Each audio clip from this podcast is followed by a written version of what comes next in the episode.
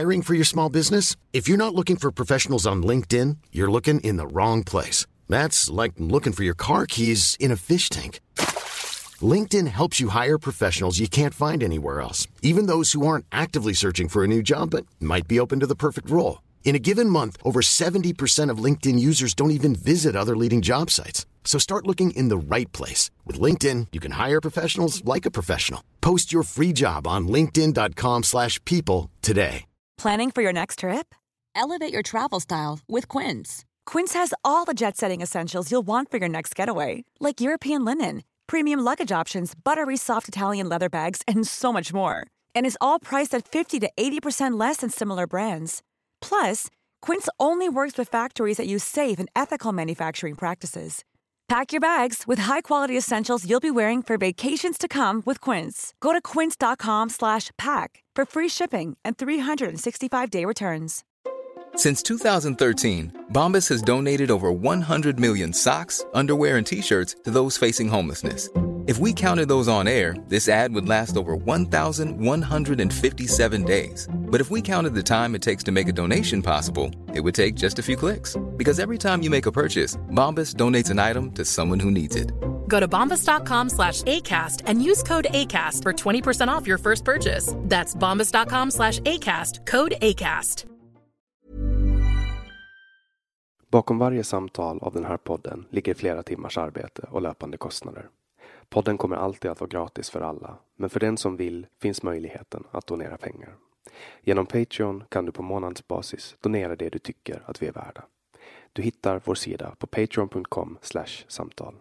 För dig som kan och vill så går det även bra att swisha en donation på nummer noll sju noll tre fem två två fyra sju två. Länkar och information hittar du på vår hemsida eller i poddens beskrivning.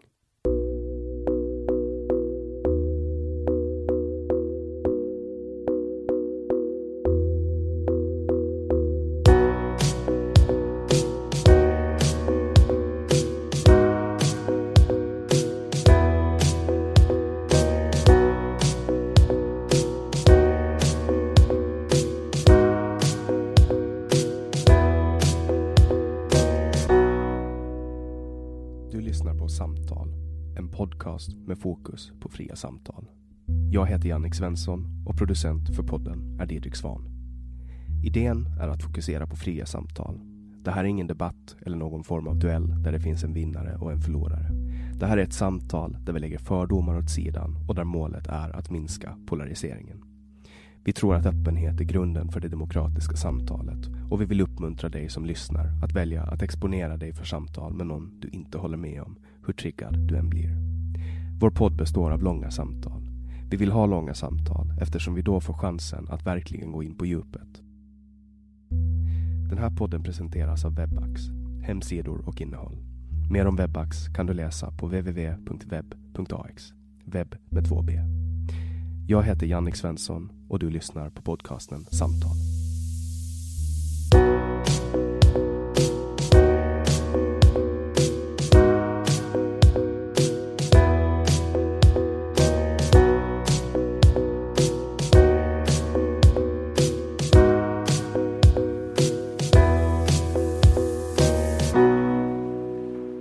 Henrik Johansson kommer från Dalarna och jobbar inom fackföreningsrörelsen. Han är medgrundare till bloggen Inte rasist men och podcasten Haveristerna. Han definierar sig själv som antirasist och socialdemokrat. Välkommen Henrik Johansson. Tack.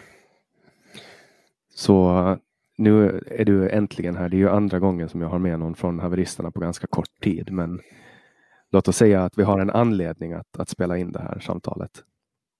Mm-hmm. Mm, ja, alltså dels...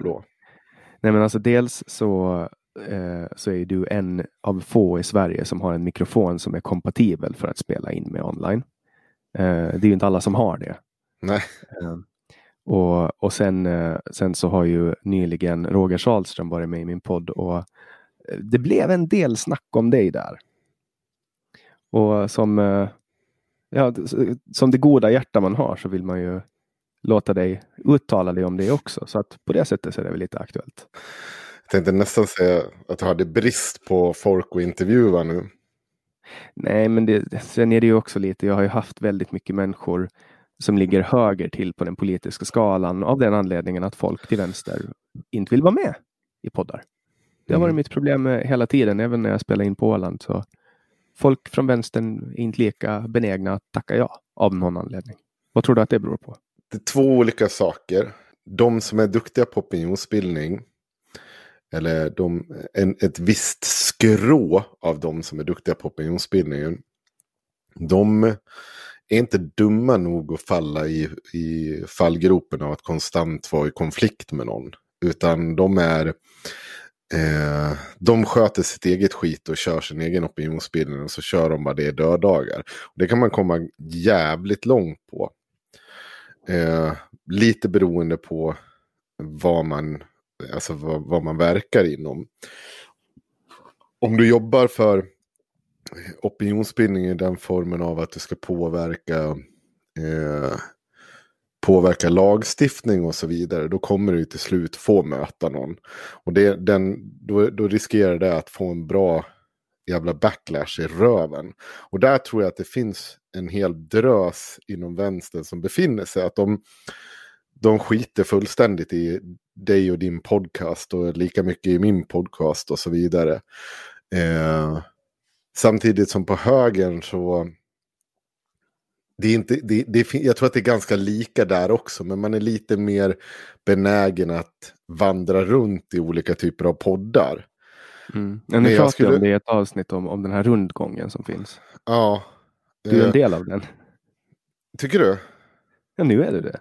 Ja, nu, nu är jag, absolut. Ja, men vi, ja, men jag har för mig att vi nämnde den här podden då också. Som ja, ni, en del i rundgången. Ni sa ja, men... att ni satt med kuken framme. Ja. Varje gång Axel sa neger. Ja, nej men jag, det, jag, men alltså jag ska väl inte dra ut på det. Jo, men jag tror att det finns en, ett viss övervikt att eh, högerfolk är mer benägna att hoppa runt. Jag tror inte man har haft tillgång till samma plattformar tidigare, och man har varit tidigare ute med att uppfinna den här typen av rundgång som ändå så når till jävligt många människor. Mm. Så att man ja. ligger ett steg före. Jag tror att eh, det finns viss typ av opinionsbildare som du aldrig kommer få att sätta sig i sådana här poddar, för de är inte intresserade av vad du och jag har att säga. Kör sitt eget race, rätt eller fel. De tror ju att de har rätt. Till exempel ta en organisation som Porrfri barndom eller paret Rung. Jag tror att du har väldigt svårt att få dem att dyka hit. Däremot så kommer Navid Modiri förr eller senare förmodligen få någon av dem att eh, hänga på. Tror du det? Ja, jag tror att han har fått så, så pass stor räckvidd att det blir, det blir lite jobbigt att tacka nej. Det är för mycket, och han säger inte emot så mycket. Så det är ganska ofarligt att sätta sig där. Haveristerna, det måste ju vara Sveriges största vänsterpodd.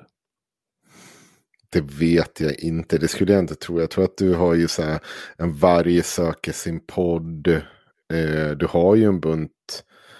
Eh, andra, jag, men det, det är ju oftast är det svårt att få fram någon typ av eh, lyssnarsiffror på dem. Vi har runt eh, tjugo tusen just nu eh, stabilt, och sen finns det ju avsnitt som går mycket mycket högre, eh, men vi söker ju heller inga sponsoravtal mer än att typ skicka en flaska sprit till oss så vi är nöjda, så kan vi testa den här, smakar den skit så kommer vi berätta det för folk.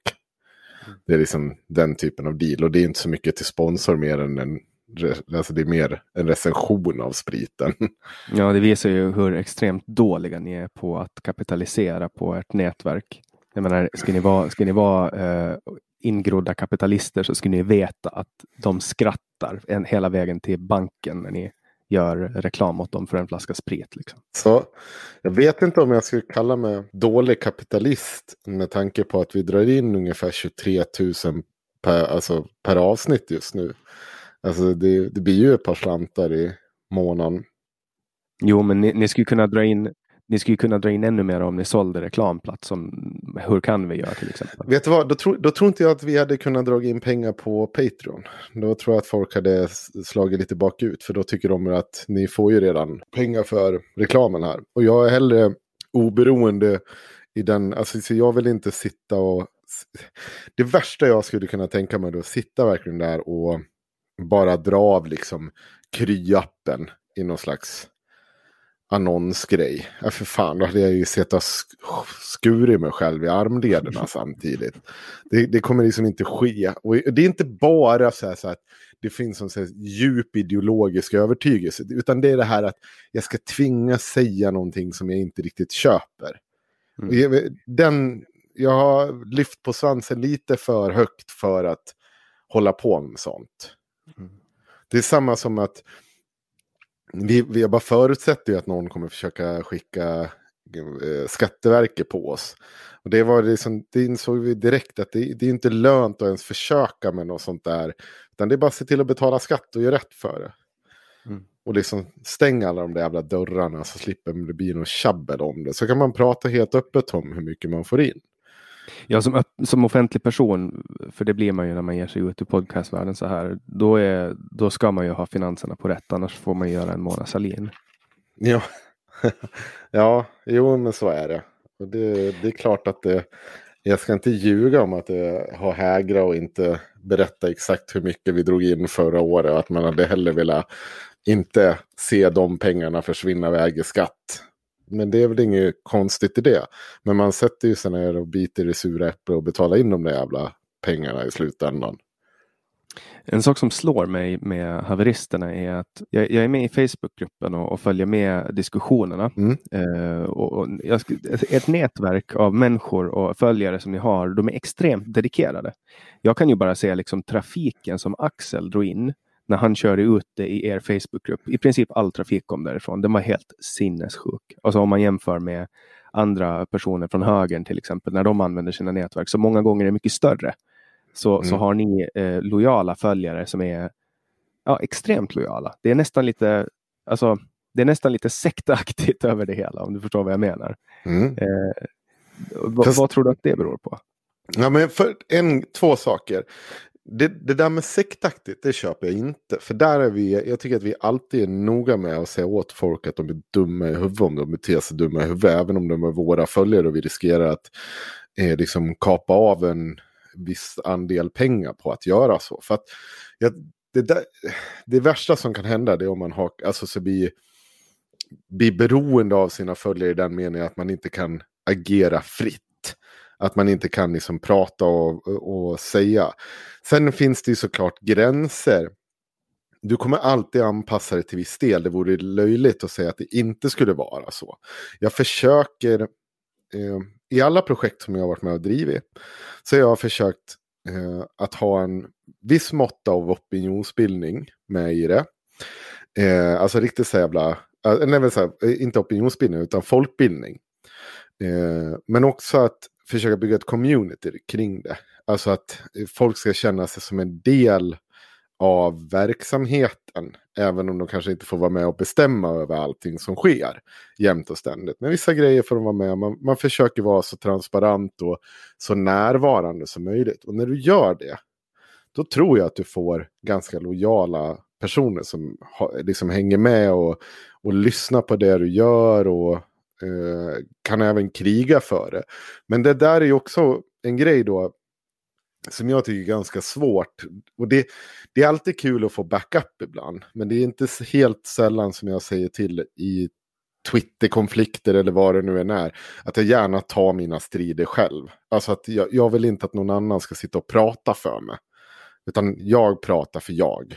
Och så får de andra liksom sitta där och tycka om jag har rätt eller fel vid sidan av. Men liksom, har jag en konflikt med någon, så jag vill prata med den personen. Jag vill liksom inte vara Hanif Bali som har hundrafemtio personer ska komma in och ges exakt samma åsikt eh, med liksom om och om igen bara. Och jag tror, alltså, jag tror att det är vårt det är den kombinationen att vi har lyckats bygga ett community eh, kring vår verksamhet och eh, att vi faktiskt är så som vi är. Med, med hur vi ser. Tror du att det kan finnas någon koppling mellan eh, att dina följare drar sig åt det kollektivistiska hållet och därför är mera gruppmänniskor eh, än, än de som är till höger och är mer individualister? Jag, jag tycker ändå så vi har lyckats. Jag skulle kunna Alltså jag vet ju inte hur det... Nej, eller ja... Nej. Du, du kan få den där... Det, det blir, ställ frågan till Hanif Bali, så du har ju jättemycket höger människor där. Och de är fortfarande runt honom, svärmar kring honom, är... Jag tror inte att det är nödvändigt... Alltså alla människor är kollektivistiska till en viss gräns, även om de är höger människor och så vidare. De håller på sitt lag, de håller på sin politiker... De skapar communities, de är med i communities. Eh, så jag, jag tror absolut att människor, alltså det finns en kollektivism i grunden. Men jag tror att det du efterfrågar nu, det är någonstans att det skulle sen i sin tur vara kopplat till att det är själva vänstern. Men det tror jag inte. Jag tror att vi har nog många högerföljare med också. Hanif Bali är ju, han har ju liksom nästan hundrafyrtio tusen följare på Twitter. Så han är ju... Han är ju extremt mycket större än, alltså han har ju mycket större reach, så att han kommer ju mm. alltid att få flera människor som, ja, men som hoppar in och, och, och liksom skyddar honom och så vidare. Ja, men han också, bygger också community via Twitch. Han, han är ju ganska bra på att interagera med sina, försökte igång, dra igång den här Discord-kanalen med Sons of Bali och grejer. Han gör ganska mycket sånt där han också. Jag tror inte att det du, du kan inte koppla kollektivism. Det är ungefär så att säga som att alla som håller på Djurgården är vänstermänniskor. Det är ju inte sant. Utan alla är ju kollektivister kring Djurgården. Men det är inte nödvändigtvis delar den, politisk, alltså den politiska kollektivismen i form av att vi vill ha det här i gemensamma välfärden och så vidare. Jag tror att det blir mer som att heja på ett lag. Men det är ju också, kollar man till exempel på människor som är individualistiskt lagda, så är det mycket större sannolikhet att de kommer att jobba med, eller så här, om, om man kollar på eh, småföretagare, så är det mycket större sannolikhet att de är eh, individualistiskt lagda än om du kollar på folk som är anställda inom offentlig sektor. Då är det mycket större sannolikhet att de är eh, kollektivistiskt lagda. Förmodligen. Och, och det har ju att göra med någon form av grundläggande filosofi. Du som har följt gruppen, upplever du att gruppen är byggd på alltså att vara vänster? Eller upplever du att gru- gruppens då kollektivism är byggd mer på oss som liksom podd? Eller känner du att nu har jag kommit in i liksom världens vänstergrupp? Det, jag, jag kan ju förstå att det finns förmodligen ett övervägande av trådar där det finns så här... traditionella vänsterämnen berörs, och sånt som går emot vänstern är anses som klandervärt. Men tror, när du väl sätter och tittar på det stora hela, jag får ju inte uppfattningen att man kommer dit för att man nödvändigtvis är vänster, utan det är snarare att man tycker att vårt sätt att se på samtidens politik och hur vi uttrycker oss kring den, det är det man tycker är roligt, det är det man bygger det kring. Och där kan man lika gärna dyka in som liksom ganska blå individ och inte känna att det är som att känna att den har en plats där inne. Nej, men alltså så här, jag upplever ju att Cola-klubben i den gruppen, det är, då är man vänster. Om man öppnar munnen, om man så mycket som sätter fram näsan, Så, så, får man, så får man höra liksom. Alltså om man inte är vänster. För dem är det ju en, en självklarhet med massa olika saker som för mig inte är en självklarhet. Och jag kunde någon gång så la jag en länk till exempel, och då fick jag svar direkt liksom. En libertarian som hör, hör, hör, typ så. Att folk liksom um, Cola-klubben är helt enkelt vänster, och vill man slåss, då kan man säkert vara fri där, men jag brukar inte posta i grupper där det finns till åttio procent meningsmotståndare, därför att jag orkar bara inte bli lynchad, om du förstår vad jag menar. Så att jag, jag känner inte att det är högt i tak. Däremot tycker jag att ert sätt att um, ta diskussionen, jag är fascinerad över att ni har liksom inkorporerat det här ungdomliga språket som, som vi höll på med när jag var liten. Alltså, ni, jag känner ju igen den retorik ni använde, därför att så där höll vi på när vi var fjorton femton. Vi kallar folk för dumma jävla horor, och vi liksom, det var en sån här diskultur, och på något sätt så känner jag mig hemma i den. Den väcker liksom min lekfullhet. Uh, och jag, jag älskar allting som går emot det etablerade. Eller jag, jag älskar inte alltid, men jag tycker att det är refreshing. Typ Donald Trump. Jag älskar hur han bara... Alltså såg du det här klippet där någon, någon sa att han var rasist? En journalist sa så här, ja men du är rasist för att du säger att eh, corona kommer från Kina. Och han bara, men it comes from China. China. China. Och så gör han så här helt sjuka saker på en presskonferens. Det är liksom det, det är inte anständigt. Det är, liksom är, inte inte det med, är inte det med fenomenet att man det här med en bilkrasch som man inte riktigt kan titta bort. Men ja, men så jag känner jag inte. När jag tittar på honom. Jo, men jag tycker det är så kul att se att det finns människor som bara liksom bryter mot hela Uh, alltså all, alla regler. Jag förstår, och det, jag tror också att det är många som tycker att det är på något sätt befriande, eh, som sitter och drömmer lite om, alltså som sitter med kuken framme när de hör någon säga horunge och tycker det är jätteroligt. Men to be fair så är det ju i princip bara Axel som gör det också. Alltså det är ju det är en dynamik mellan oss tre som gör allt det här. Och jag menar, hade det inte varit så att liksom, ibland vi säger ifrån på fullaste allvar, att vi tycker så här, men nu går vi över en gräns, nu vart det där, det där var ingenting vi sa. Så hade vi inte kunnat haft, det, det är så svårt att förklara det, vad, vad det är och vad, hur det går, men det handlar om intention och kontext hela tiden. Och vi pushar det till sin gräns.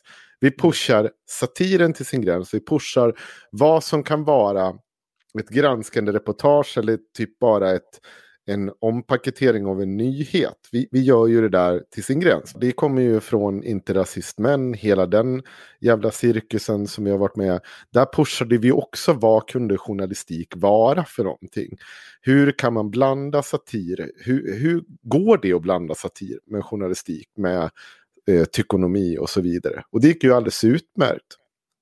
Det var en journalist som jag högaktar som har bland annat eh, vunnit Guldspaden, så sa det till mig en gång. Så, alltså, det är ju onekligen så att ni har ju förmodligen gjort färre fel än vad Aftonbladet har gjort. Och ni är bättre på att berätta när ni har gjort fel också. Och då menar jag, han, han förstod, det, han säger ju inte att liksom vi var en genom journalistisk produkt så som Aftonbladet. Men han sa att alltså, ni gör ju alltid rätt. När ni säger någonting så har ni fog för det. Sen om man skulle paketera det så som en journalist, nej, det skulle man absolut inte göra. Men vi har aldrig, vi har ju aldrig heller försökt vara, alltså framstå som att vi är journalister rakt av. Det har ju vi sagt, nej, nej, det är vi inte. Till skillnad från kanske sajter som Avpixlat, sånt som har hävdat, nej, men vi är bara en journalistisk produkt som alla andra, vi är inget speciellt här. Vi sa ju ganska tidigt att vi absolut var någonting annat. Men det är en blogg ju... rätt beskrivning av Inte rasist men? Det är en blogg definitivt. Det är också satir. Det är också absolut grävande journalistik. Mm. Men för, det, jag, det jag mest... för, för din fall är ju precis i enlighet med mina värderingar när det kommer till journalistik. Jag tycker att, att journalister ska vara öppna med var de står personligen. Så att man som läsare kan ta ställning till deras bias och lättare förstå. Mm. Uh, och, och därför, därför tycker jag att det där är liksom, för mig är det där framtidens journalistik, istället för att man ska sitta och låtsas som att man är objektiv när, när man vet att människor inte är objektiva, för människor är inte objektiva. Ingen är objektiv. Nej, men, människor är inte objektiva såklart, men och, det, det finns, du väljer ju alltid en vinkel utifrån någonting, vad som kommer, vilken information som kanske kommer in till dig först gör att du väljer den här sidan av en story, när egentligen du lika gärna kunde ha valt en annan sida om den informationen kom till dig först. Förstår du vad jag menar? Ja. Alltså att, ja, ja, men sen är det, gör man ju alltid, man väger ju alltid fakta och, och folk mot varandra, och man ska alltid ge folk möjlighet att uttala sig och så vidare. Jo, men jag tycker det blir så löjligt också, eller jag, jag tycker inte, för jag tycker inte att det stämmer så här att ingen kan liksom någonsin vara objektiv. Det är inte det problemet ligger i, för det finns jättemånga duktiga journalister som kan absolut förhålla sig objektivt till ett skeende. Ibland så jävla dum objektiva att man tycker att det snarare inte blir korrekt, skulle jag säga. Men det är inte där problemet ligger i. Det är väl snarare att när man bedriver någon typ av agendasättande journalistik där det finns eh, alltså politiska agendan, alltså egentligen allting runt omkring. Det är då man behöver bevis, det är då man behöver vara öppen med det. I vårt fall var det ju liksom, vår agenda var ju aldrig att vi var sossar. Att det fanns en majoritet sossar på I R M under de åren som det liksom har funnits. vår agenda var ju att vi tyckte att S D var rasister. Det är ju startpunkten för, för E R M då, antar jag, att ni, ni ville granska Sverigedemokraterna mm. och, och sätta dit dem. Men det var bara Sverigedemokraterna, inte, inte rasism i allmänhet. Nej, det var ju det, det, det var inte möjligt att göra det i allmänhet. Alltså det, det är för mycket. Det, och jag vet inte, all rasism har vi ju inte ko- alltså kontroll på heller, eller koll på eller insatt i. Det är ju allt ifrån när man diskuterar strukturell rasism till man diskuterar attityder till olika typer av organisationer. Eh, och vi, alltså S D var ju stort i sig självt bara. Mm. Tänk då lägga på allting som har att göra med hela den rasideologiska miljön. Men, men sen är det ju så här också att så fort vi kände att vi kunde koppla någonting till Sverigedemokraterna, och det var väl såklart inte alltid de allra eh, vad ska man säga, allra djupaste kopplingarna, utan det var väl kanske ibland halvlöst, men hela tiden kunna visa att det fanns olika typer av stickspår ut i den rasideologiska miljön, så tog vi upp det. Och så berättar man lite mer om vad man visste om det och så vidare. Och ibland så tog vi upp, eh, eh, vi använde i alla fall I R M-konto för att diskutera eh, den antisemitiska miljön, och då bland annat med Sveriges unga muslimer och lite andra typer av typ, eh, sån som heter han Danny M och lite andra typer av, ja, så här, opinionsbildare, kändisar och så vidare. Du jobbar du fortfarande mm. med E R M på något sätt? Jo då, vi har den kvar, men det, just nu så det, jag jobbar med haveristerna för att nu kan jag tjäna pengar på det, och jag har aldrig tjänat pengar på mitt engagemang tidigare, och nu vill jag få en chans att tjäna lite pengar på det och faktiskt göra det vi sa en gång till när vi höll på att skämta om det, att faktiskt kunna köpa en ordentlig jävla semester och bara mm. dra iväg en längre stund och bara liksom lyxa upp den här skiten. Och bara för att jag, det enda jag gjort de senaste tio åren på ett sätt eller annat har ju varit politiskt aktivism, jobb, och så liksom bara den cirkeln om och om igen. Jag, nu vill jag få ut någonting av det. Mm. Och du jobbar till vardags då civilt med fackföreningsrörelsen på något sätt. Vad har du för roll där? Jag har faktiskt fortfarande fackligt politiska ansvaret. Så att jag har eh, ansvaret för att se till att det finns eh, en samarbetsplattform mellan sossarna och andra partier idag också. Och eh, fackföreningsrörelsen. Så man är med och diskuterar de frågorna. Men i huvudsak så är jag ju förhandlande ombudsman. Mm. Alltså det är ju det jag gör. Det stora är det ett delen. Specifikt fack du jobbar åt? Eller L O? Eller? Ja, Fastighetsanställdas förbund. L O är ju bara en paraplyorganisation. Ja. Jag tänker, för du brukar alltid prata så brett om dina termer. Du säger bara att du jobbar inom fackrörelsen liksom. Mm, det är nog för att jag inte vill få sparken. Ja. Hur ser folk, dina kollegor, på att du håller på kallar folk för hårfittor på fritiden? Det gör inte det. Det gör ju faktiskt inte det. Däremot gör min kollega det på podden. Och det, jag menar de att, du pratar, att du pratar om din kuk då, din tomteluva. Vad jag pratar om, eh, mina private parts, det tror jag inte de har så jävla mycket att göra med. Det är de, vad jag vill avslöja och inte. Ja, men för, men de för har inte sagt, jag har faktiskt inte fått, jag har fått, jag har fått påtalande från min arbetsgivare har jag fått vid något tillfälle om något jag har sagt på Twitter och sådär. Um, men alltså man lyssnar ju, och då lyssnar jag ju, alltså jag, jag, jag gör inte en stor grej av det, för min arbetsgivare har inte rätt att gå in och peka med hela handen hur jag uttrycker mig hur som helst, eller det förstår de. Mm. Men däremot betyder ju inte att jag är nonchalant mot mina arbetsgivare, och de vill att jag ska formulera mig på ett annat sätt vid något tillfälle, så lyssnar jag på dem. Mm, för det är ju väldigt de... stor skillnad på dig nu när vi pratar eller från när du sitter i din podd och, eller i T V fyra. Det, det är ju väldigt stor skillnad, eller S V T. Är det det verkligen? Ja, jag tycker det. Alltså, nu Ge är det mig ju... ett ämne som jag tycker att du korkar över, så ska vi nog se om det är så jävla mycket skillnad. Bara för att, att ge dem en kontext, de som inte har lyssnat på haveristerna. Eh, om, om du tillåter mig att eh, presentera hur jag ser haveristerna. Så är det, ni träffas eh, online på typ fredagar och så sätter ni er ner och så super ni er dräggfulla och så pratar ni skit om folk. Du, du sitter och researchar, gräver upp allt skit på offentliga personer som du tycker att är klandervärda och sen sitter ni och pratar bajs om dem i två timmar eh, och säger fruktansvärda saker om dem. det, det är min syn på, på haveristerna. Ja, det, det är inte jättelångt därifrån, ska jag säga. Och ni, har, och ni angriper ju också folkkära hjältar såsom Cissi Wallin, Linnéa Claeson. Eh, och vad finns det flera för folkkära hjältar? Cissi Wallin verkligen folkkär. Ja, hon, ja, hon har ju varit en del av medieetablissemanget under en lång tid. Ja, jag vet inte om hon är folkkär direkt. Ja, men hon har varit med en del av, av medieetablissemanget i alla fall.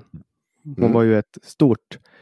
Eh, det var ju en stor grej kring henne och hon har ju liksom, hon har ju hållit på hur länge som helst, men, men det gör ni, alltså, men Linnea Claeson, hon var ju, alltså, ah, ja. hela den biten, och där har ni ju, det, det är väl därifrån ni har fått, fått likes från högern för att ni attackerar vänstern.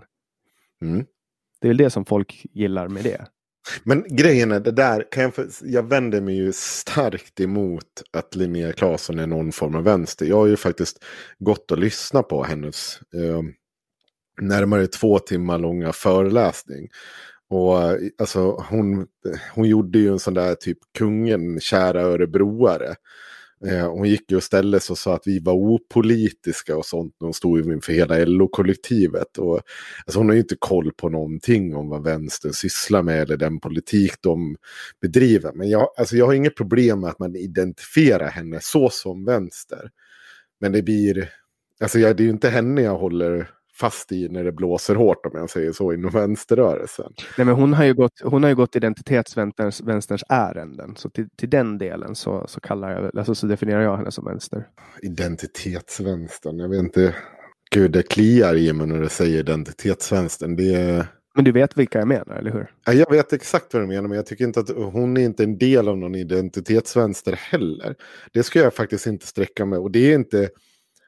Där tycker jag ju det är för att hon inte ens... Den politik du tänker på, de som pratar om rasifiering, de som pratar om olika typer av eh, ja, men feministiska idé, idéer och så vidare. Har jag, är jag rätt ute?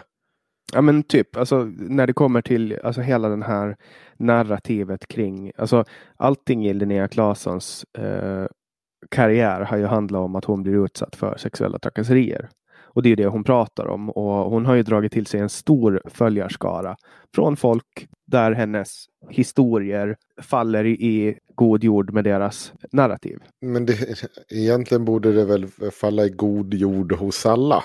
Skillnaden är här att det faller väl lika god jord hos S D som säger sig värna alla våldtäktsoffer. Men den stora skillnaden är att de identifierar henne så som vänster och så vill de inte ta i henne med tång. Men det är ju samma jävla skit ändå. Eller Moderaterna som också värnar det här med eh, hårdare straff och vi måste ta tag med alla de här våldsbrottslingar. Bla bla bla. Det, det är liksom så här, samma skit överallt. Det är bara hur de har identifierat den här Claeson eller väljer att inte tro på henne då. Eh, Så som jag har gjort. Narrativet om utsatta kvinnor. Det, det kan nog alla enas om inom politiken idag. Jag tycker inte att det betyder någonting i själva identitetspolitiken. I, i fallet Linnea Claeson handlar det så mycket mer om en människa som har byggt sin karriär på att påstå att hon är utsatt eh, på alla dess nivåer. Eh, och att det är mer en fråga där om att det finns människor som har köpt henne som en symbol för någon som står upp för kvinnor. Den här kvinnliga superhjälten som man gärna... Hon är lång, hon är reslig, hon har skojigt hår. Hon säger snappy saker och man tycker att det är väldigt enkelt och roligt. Jag tyckte också att det var enkelt och roligt i början. Jag har sagt det så många gånger att jag följde henne för att jag tyckte att hon var bra i början.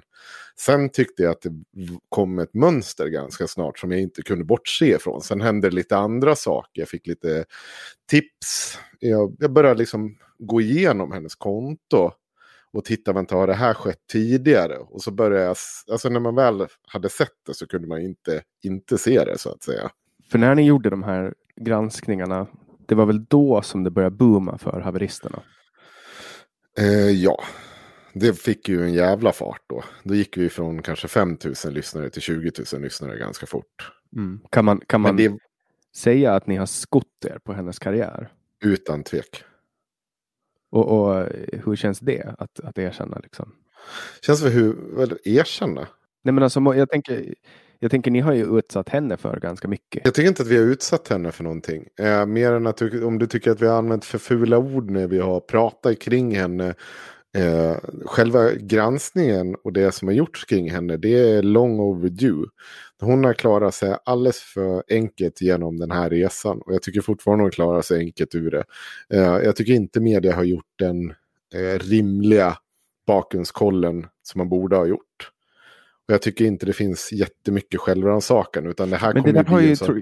Jag tror att det där har att göra också med sig så här att, att Greta Thunberg helt plötsligt skulle bli världens mest korrupta jävel. Alltså hon skulle ge sig in i massa jävla skit.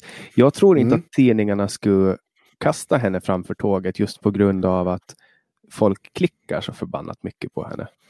Alltså, det tror jag. Det, tror du att tidningarna skulle kasta Greta framför tåget? Jag tror att tidningar definitivt skulle kunna tänka sig gör det. Om, eh,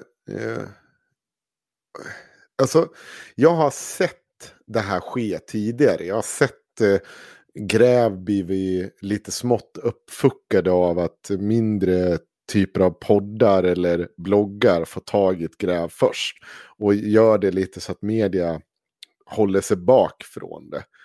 Eh, jag har sett hur det sker och att man känner att man, man inte vill ta i det. De, alltså med det paketet som kommer. Jag tror att det var lite så med oss, även fast man var tvungen. Alltså det var så stort så att man var tvungen att diskutera oss också. Vi verkligen tankade oss igenom hela den grejen och bara de, hela tiden blev de tvungna att nämna oss för att det var ju också lite smålöjligt att påstå att det jag gör, att jag kunde liksom ha i så många år hållit på med det här. Och man har kunnat referera till oss, referera till mitt jobb, till mitt jobb, till mitt jobb, till mitt jobb, om och om igen. Och så nu helt plötsligt så var inte det vatten värt. Bullshit. De vet att jag har mitt på det torra. De vet att, alltså, inom media, jag vet att på de här redaktionerna så är det jättestor splittring kring hur man ser på Linnéa Claeson och vad, vad betydelsen är, om hon har ljugit eller om hon inte har ljugit. Men det är ingen som vill liksom sätta sig ner och ta tag i materialet. För då vet man att då kommer det med hela paketet att ja, haveristerna hade rätt. Det är haveristernas material. Och så vidare och så vidare. Man har, kommer du, liksom har du offentliggjort materialet? Ja, jag har sagt att vem som helst får höra av sig och ta, ta sig an materialet. Har någon hört av sig? Ja. En person. En journalist eller en privatperson? En journalist. Tror du att det kommer att bli någonting? Nej, det tror jag inte. Men jag tror däremot att man, och jag tror att hon kommer att ha mycket, mycket svårare i framtiden att kliva in. Och det, det måste nog, hon hamnar nog i lite karantän nu, tror jag. Mm. Och känner du att det är en journalistisk gärning eller är det en aktivistisk gärning? Både och. Eh, den bygger på en journalistisk gärning. Men sen är det ju så att vi väljer ju att snacka om det på all, ett sätt som är allt annat än en journalistisk, hur man presenterar en journalistisk granskning. Det är där satiren kommer in, det är där eh, opinionsbildandet kommer in. Det är där vi har ju blandat de tre. Och det kan man tycka vad man vill om. Men det, det, det är vi ju väldigt, väldigt raka med. Mm. Jag sitter ju och tycker även om det materialet jag har tagit fram. Ja, alltså för ni, ni låter ju som tre stycken finska tjackpundare med blue balls som har fått stryk av era föräldrar hela livet och nu är fyllda med passiv aggressivitet och häcklar och mobbar.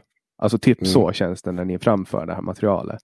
Och många gånger så är det ju, ni har ju fått fram bra material liksom. Tänk om ni skulle ha gjort det här till någon artikelserie istället och släppte på en blogg och presenterade paketerat jättefint. Då skulle ju ni liksom ha, ha vunnit någon form av trovärdighet. Tror du inte men att ni vill inte. Men ni vill inte jag ha vill det. Ju inte. Nej, men jag vill ju ha kul. Alltså så här, jag har eh, nej, nu pratar jag bara för mig själv. Jag kan inte prata för Axel Myra så de ska inte känna att utan det är bara för mig själv. Så jag vill inte alltså jag har gjort det här. Jag har gjort allt från från att jobba som journalist strikt till att jag har jobbat med I R M. Nu vill jag göra det här. Jag vill ha kul, jag vill tycka någonting. Jag är också ganska trött på samtida politiken. Allt där. Jag vill tycka om någonting. Jag vill, jag vill liksom så här, jag vill sitta på ett sammanhang där jag, jag kan bli full och råka somna i soffan här bakom som du ser mig. eh, och bara liksom digna ner. För att jag liksom, jag, jag kan. Jag vill göra precis som jag vill. Jag vill inte att någon annan ska berätta för mig hur jag ska framföra det här. Eh, däremot så vill jag, har jag ju såklart mina egna gränser, mina egna vad jag, vad jag tycker och på vilket sätt kan vi yttra oss en person och det fortfarande är framgår för de som följer oss att det här finns en kontext. Jag tycker inte att Linnéa Claeson är på riktigt en horunge. Jag tycker hon är en klandervärd person som har ljugit om sin verksamhet. Hon har blåst folk på pengar därmed. Hon har också förskansat en stor summa skattepengar på rena skära lögner. Jag tycker det är fruktansvärt. Jag ska uttrycka mig på ett fint sätt. Jag tycker det är fruktansvärt klandervärt. Jag tycker det är ohederligt. Jag tycker att hon bedrar folk. Men jag kan också kalla henne för en jävla horunge. Och jag tror att folk förstår att det, det första jag sa nu, det är samma sak. Jag är inte intresserad av att hennes morsa på riktigt är en prostituerad. Jag är inte intresserad av att använda kvinnor, liksom så här förnedrande uttryck bara i som en sak, för det, jag tycker ju inte om det om henne. Och det är inte än en gång, alltså så här, jag vill inte skjuta över det ansvar, för jag säger ibland en, eh, ganska hårda saker jag också. Men det är ju en jargong som uppstår när vi sitter och pratar, och det är i det är satir. Mm. Det är vad det är. Det är så vi ser på det. Men må- många människor kan jag tänka mig som blir utsatta för, för haveristernas eh, drev. Um, alltså, mm. Det är ju aldrig kul att bli utsatt för ett drev. Speciellt inte när det finns en stor skala, skala följare som dansar efter liksom. Mm, men det har du fel. Nej, men, alltså, så här, vi, vi hade ju det där. Till exempel, bara ta... Det, jättetydligt. Vi såg ju att de började ge sig på den här jävla biblioteket i, i långt bort i stan. Vad fan det nu var uppåt norröver. Vad våra följare in. Vi sa från direkt. Va, fan, vad var det sluta typ? Med det här. Nej, men de var in, hon skulle dit och föreläsa Linnéa Claeson. Så skulle de sitta där liksom och gagga och bråka i deras kommentarsfält. Och liksom sitta och skriva arga mejl. De bor inte i den där kommunen. Alltså så här, vi vill inte ha den typen av svans. Svans, kalla det vad fan du vill. Vi vill ha en svans som är med och diskuterar de här sakerna i våra forum. Och kan också påtala för andra politiker att det här har hänt eller så här. Men vi vill liksom inte ha den där drevmentaliteten. Så absolut vänder jag mig såklart emot när du säger att det är drev. För det är tre personer som sitter och pratar inför en ganska stor lyssnarskara. Men varje gång det har varit så här att det har dragit igång något sånt, då har vi ju sagt ifrån. Vi är inte intresserade av det.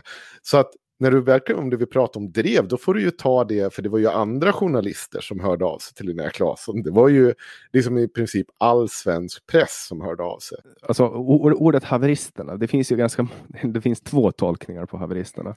Vad är din mm. tolkning av haveristerna? Det finns ju en som är fel och en som är rätt. Vad är en haverist för någonting?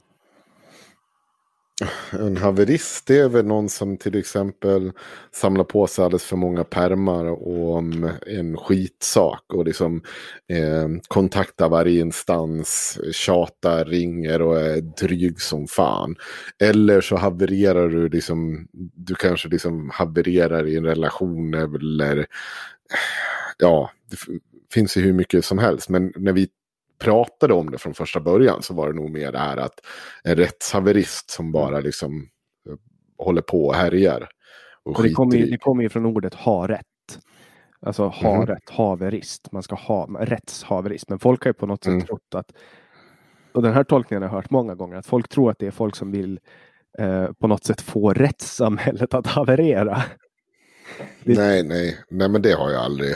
Utan det här är ju människor som liksom går, går till great lengths bara att eh, vara skitjobbiga. Mycket av det vi gör är ju inte jättemycket research. Utan det är ju bara, det mesta är ju, är ju jättemycket alltså, tykonomi och att vi sitter och att klipper ut, analyserar de här olika sakerna och skeenden som händer.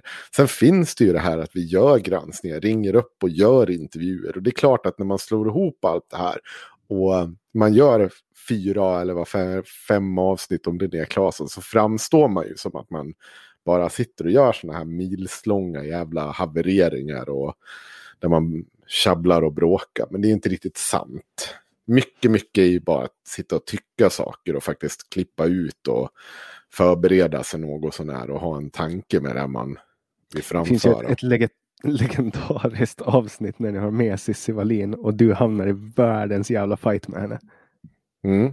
Det, det, det, det var ju liksom underhållning på... Men det, jag tycker... Det, ja, det, det är jättemånga som hänvisar till det.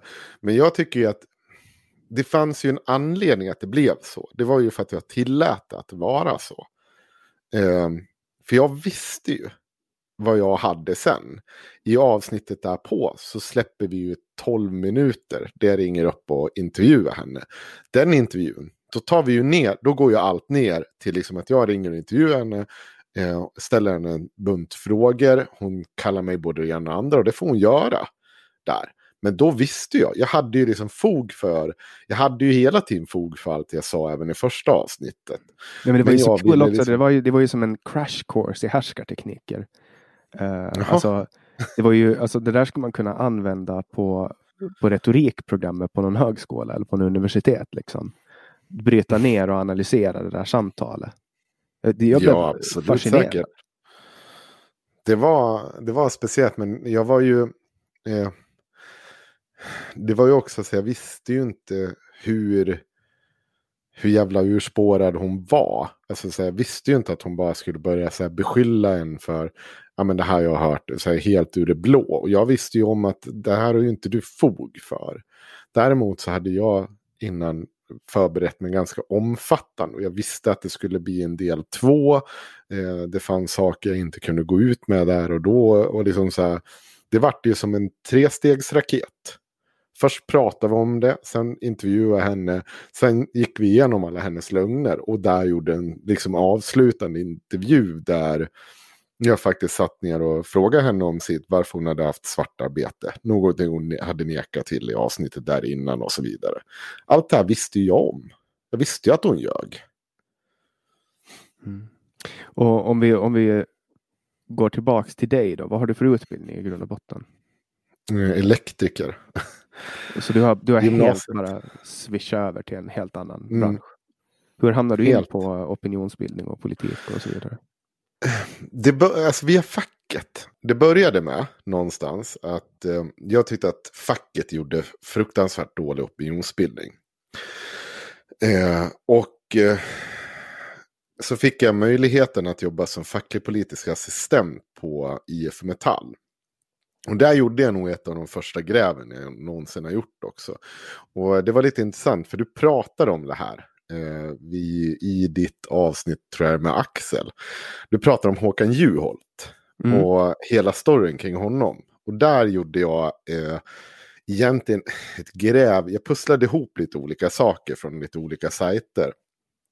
Och kunde visa att det var ganska dålig journalistik av Aftonbladet. Och jag blev så ställd kring att en seriös tidning och en journalist som sen går vidare och fick, jag kommer inte ihåg vad det var för pris som fick för bland annat den här granskningen. De hade gjort ett sånt dåligt jobb med det här grävet. De hade påstått en bunt saker som man inte hade fog för i Juholt-grävet. Det som var, det var väl att för det första var det ju så att den här, det här avdraget som man skulle göra för den här lägenheten som han, den till slut åkte omkull för. Det fanns ju inte. Det var ju inte så att det stod ju inte i riksdagens regler. Och det var bland annat en sån sak som Aftonbladet påstod att det gjorde. Utan de här, det här regelverket ändrades några dagar efter att Aftonbladet hade gjort sin granskning. En annan sak var det som det florerade uppgifter att Håkan Juholt hade inte på något sätt uppgett att han bodde ihop med sin sambo. Ändå så satt han ju och skickade in hyresavierna till... riksdagsförvaltningen varje månad och där står ju hans han sambos namn med. Och då hänvisade man istället tillbaka till att och påstod att ja, men man skulle ha på något sätt uppgivit det i de, de papperna som fanns att skicka in. Men det fanns inte heller någonting med där.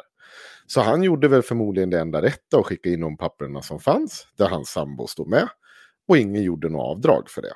Och det tyckte jag var så jävla konstigt för att ja, men om, om det står att hon bor där ihop med honom, varför gör man inte då ett avdrag på hälften då?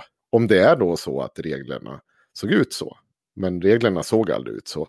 Utan det där var någonting man ändrade efter att det här kom fram i dagsljuset. Och, så du var på något sätt ansvarig då till att Håkan Juholt fick gå? Ja, det var långdraget, men nej, det var jag inte. Men däremot så var jag, pratade jag och fick jag faktiskt chansen. Och, för det var ju skitmånga som var skitförbannade på det här. Med all rätta såklart som vanligt. Men jag var fortfarande irriterad över liksom att jag var ju team Juholt, det är ju ingenting att säga om det. Men jag var fortfarande jävligt irriterad och är än idag att det här inte har tagits upp i högre utsträckning än vad det har. Ja, han borde fan byta ut Stefan Löfven mot Håkan Juholt. Låt honom komma tillbaks så ska ni få se att Socialdemokraterna kommer att klara sig. Ja. Men, men, men jag menar, du har ju börjat inom I F Metall. Då har ju du ganska... Jag hade chans. Stefan Löfven som chef när det här hände. Är det så? Stefan Löfven har satt, sett... Den här granskningen har Stefan Löfven sett. Jag visade den då. Bara... Alltså vi pratar dagar, kanske någon vecka innan eh, Juholt avgår. Och vad, vad tänk... Alltså hur känns det då? Att du har liksom... Du har liksom fött... Tänk om det här är en, en jättestor konspiration av Stefan Löfven. Han har liksom redan då planerat, nu ska Håkan Juholt få avgå så att jag kan liksom bli statsminister. Nej, jag tror faktiskt att han, Stefan Löfven var en riktig sån där äh, äh, outsider som man kom på att man behövde ena partiet och hålla vänstern inom partiet glada. Och därför blev liksom det oprövade kortet och den lite mumliga herren Stefan Löfven det självklara kortet som kom från I F Metall. Och då tänkte man, nu får vi facken med oss också.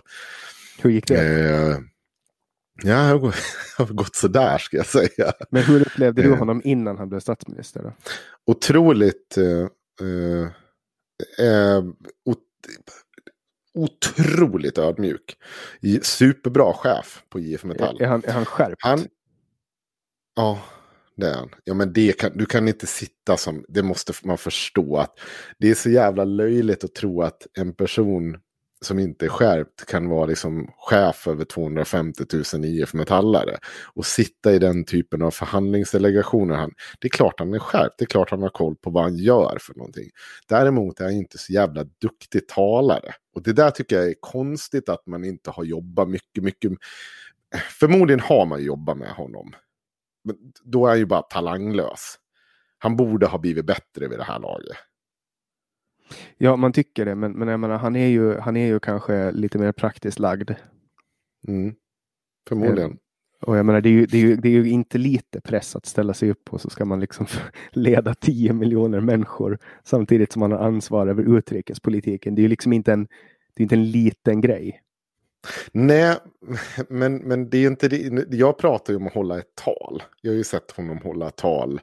Liksom både för det lilla och det stora. Alltså han, han är ingen jättebra talare. Han har inte haft bra talskrivare runt omkring sig heller ska jag säga. Men nu har han ju börjat plocka från, från Aftonbladet. Uh, har vi? Ja, han har en talskrivare. Vem fan var det då? Daniel Svedin? Ja, jag vet, skit är samma. Han är fortfarande ingen, han inte, levererar inte talen bra. Alltså, poängen är så här. Han är en otrolig, han kan kompromissa. Han kan eh, verkligen, han är en skicklig den typen av förhandlare. Det, det är ju inget snack om saken.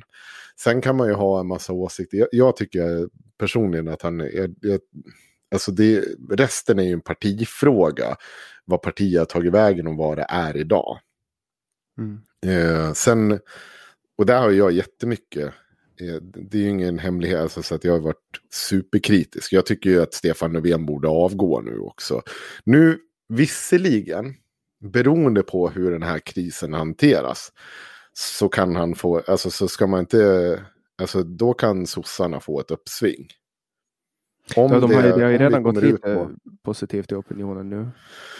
Ja, får vara riktigt cynisk så att om coronakrisen, om, om Tegnell och Folkhälsomyndigheten och alla där, alltså om de lyckas lösa det här på ett bra sätt, hålla ner den här kurvan de pratar om, samtidigt som vi håller ekonomin något sån här flytande och den kan starta om sen på ett bra sätt, då finns det risk att eh, det blir en riktigt, riktigt stöt mot både Sverigedemokraterna och eh, Moderaterna. Men sen ska man komma ihåg att eh, de har en motståndarsida som är väldigt duktiga på att kapitalisera på fel som regeringen gör.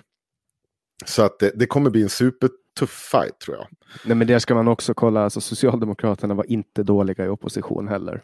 Så att, alltså, det är alltid lätt att sitta i opposition. Det enda man behöver mm. göra är att sitta och hitta skit och blåsa upp det så stort man bara kan.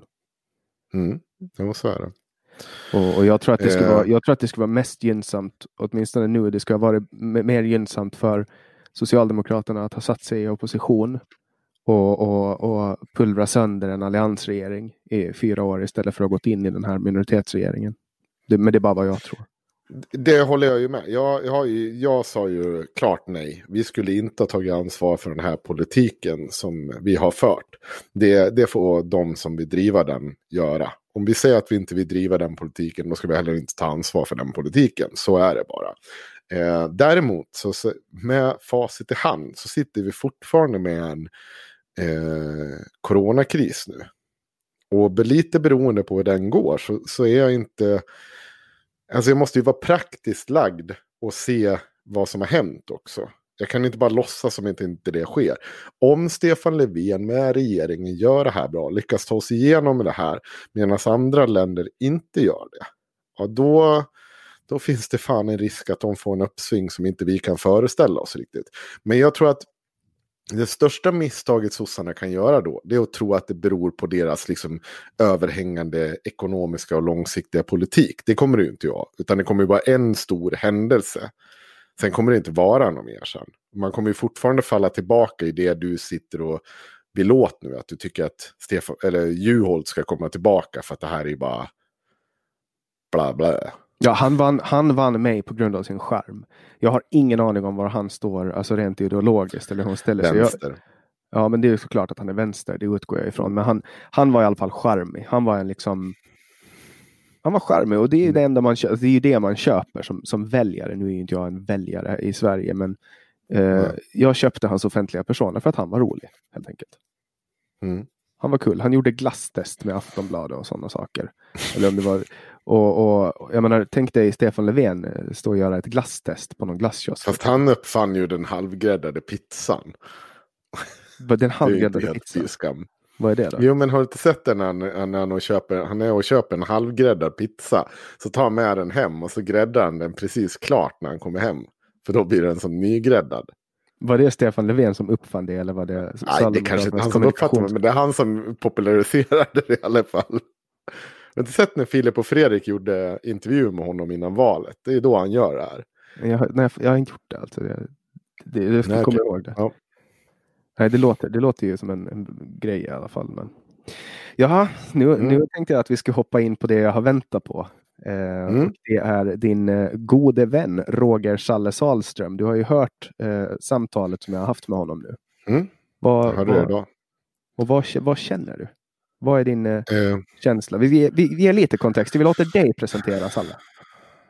Eh, För lyssnarna som inte har hört eh, förra avsnittet av den här podden. Mm.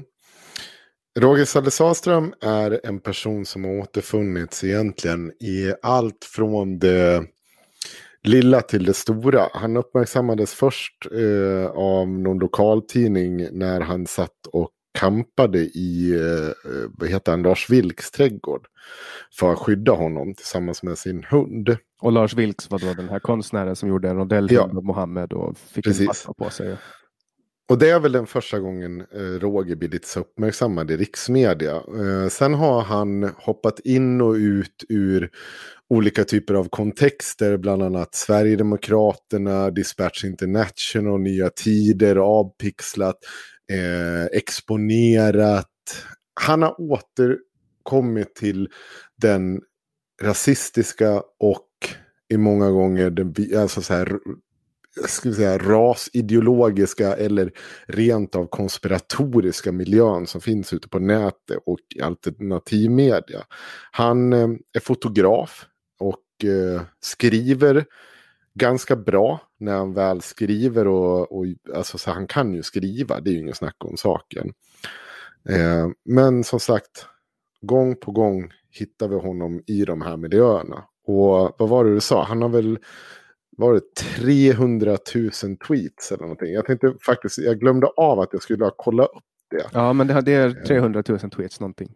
trehundra någonting. Ja, men det jag tänkte på, hur, på hur länge då? Vad, när startade han sitt konto? Det vet jag inte, men det är väl... tjugohundratio. Ja, så tio år han... Ja. Nu ska vi se. Ja, det är mycket.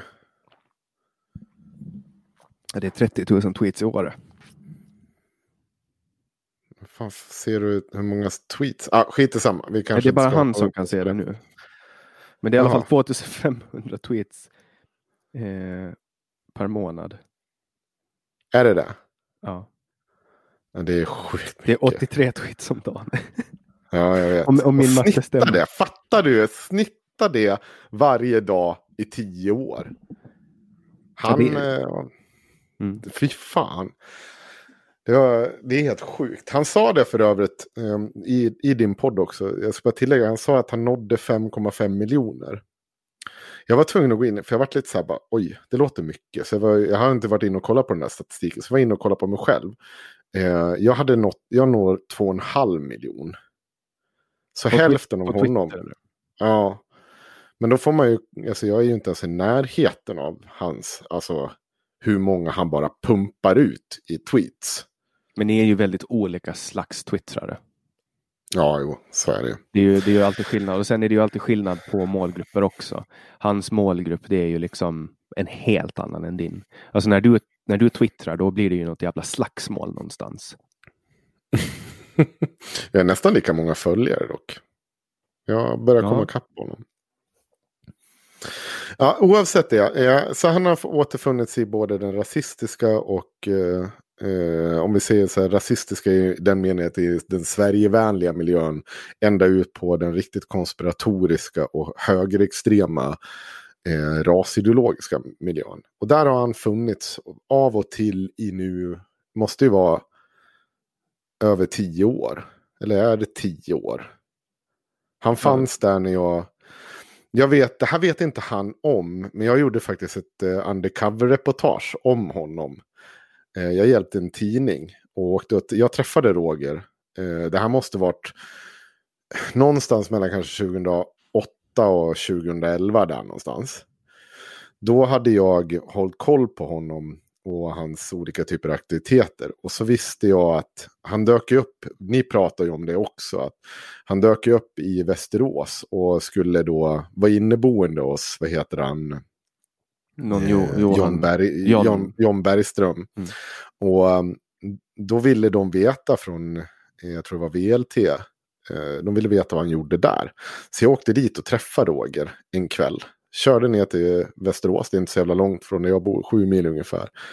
Eh, så satt jag och pratade med honom. Men jag fick inte så mycket ur honom där och då. I vilken kontext är det då? Hur presenterade du dig? Nej, men jag ville bara typ att vi skulle snacka. Alltså jag sa bara det. Och så skulle egentligen det enda jag ville veta, det var vad han gjorde i Västerås och vad han hade där att göra. För att han befann sig i Västerås och plötsligt var så jävla konstigt. Och det här måste ju ha varit innan valet tjugohundratio. Men visste han vem det var? Nej, då var ju... I R M fanns ju inte då. Han visste nog att jag hade sett att bråka på nätet. Jag hade nog bråkat med honom på nätet också. Men jag fanns ju inte i den kontexten som I R M-Henrik. Utan eh, jag bara sa till den här journalisten som ville ha hjälp av mig att eh, jag kan åka dit och prata med honom och se vad han vill. Så gjorde jag det. Och du fick Så det var min första... Nej, inte jättemycket mer. Jag tror att han sa att han, han hade någon egen version av vad han gjorde i Västerås. Eh, eh, men det var inte överensstämmande med verkligheten. Han ljög ju. Men kan det inte bara vara så att han dagdrev? För han har väl dagdrivit ganska mycket? Suttit nej, nej. Han var där. Det var ju därför du sa ju det också i, i podden. När de förhoppningsvis nu får väl hoppa tillbaka och lyssna på den också. Då säger du vid något tillfälle att jag har skrivit att han var, bodde sambolivet. Det konstiga var ju att han helt plötsligt var skriven på John Bergströms adress. Men John Bergström, han bodde inte på den adressen. För John Bergström bodde inte i Västerås överhuvudtaget, utan han bodde i Stockholm. Han var skenskriven i Västerås för att kunna vara politiker och ha en politisk bas där. Okej, okay. För då du, skulle... om, du skrev någonting om ett komplicerat förhållande. Vad syftar du med det? Ja, precis. Men det var ju vårt sätt. Att, det var ju, vad heter det? För det han... han när journalisten var där och frågade honom, då gjorde han sken av i svaret som att de var liksom, ja, att det var någonting typ där. Typ att de alltså, det hade var en relation. Svar. Ja, det var något så här tuntigt svar, och då, det är ju det vi driver med. Men du får ju komma ihåg att den där artikeln är ju, lite, den är ju ganska gammal nu. Så att du får ju, den, det är ju skriven i en helt annan kontext och tid. Den hade jag inte kanske tagit upp så mycket av idag. Men han var ju aktiv inom Sverigedemokraterna. Det som var tänkt att han skulle få en tjänst i Sverigedemokraterna i Västerås. Eh, och det här, eller om vi, jag kan backa bandet lite så här. Det som stör mig mest med den här intervjun, det är att, och som det här med all samtalsaktivism, det är att det blir ju så här, du sitter med en person som ljuger konsekvent eller alternativt går emot vad han själv just har sagt och så under hela samtalet. Och det där var en sån där typisk sak om, som han säger under samtalet, att eh, han erkänner vid ett tillfälle inledningsvis att han, jo, han hade visst varit i Västerås och han skulle ha jobbat med S D. Men sen ställer du frågan till honom om han har varit politiskt aktiv någon gång. Och då säger han bara så här, nej men jag har bara varit politiskt aktiv inom S S U. Det är allt han svarar på. Och det där stör mig, för att jag vet ju att han ljuger. Jag vet ju att han är politiskt aktiv och jobbar för Sverigedemokraterna. Jag vet att han var det då också. Han har ju för fan under snart tio år på ett eller annat sätt jobbat med eh, politik. Men han vill ju gärna ge dig narrativet av att han är en gammal missnöjd sosse som bara tycker att sossarna egentligen är S D.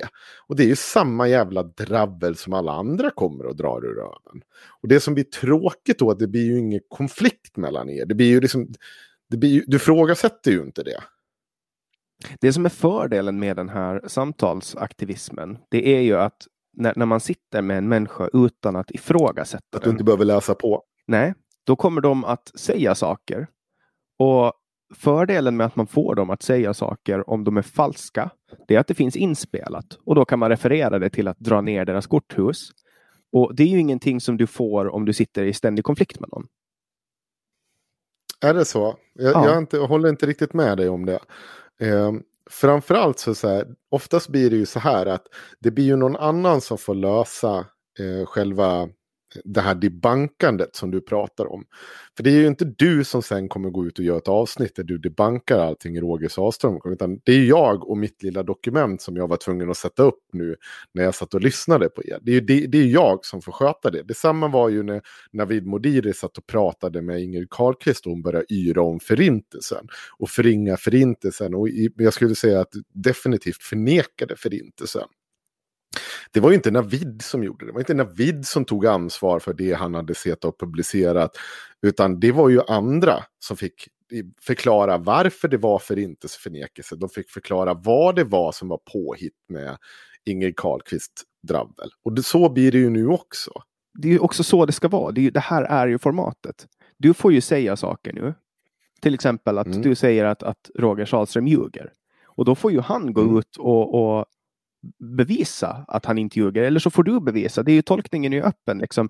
Samtalet är ju ett samtal. Det här är ju ingen debatt där vi ska eh, sätta fakta mot fakta och, och, och hitta en vinnare, utan det här är ett samtal där vi pratar, du och jag träffas och så utbyter vi ord med varandra.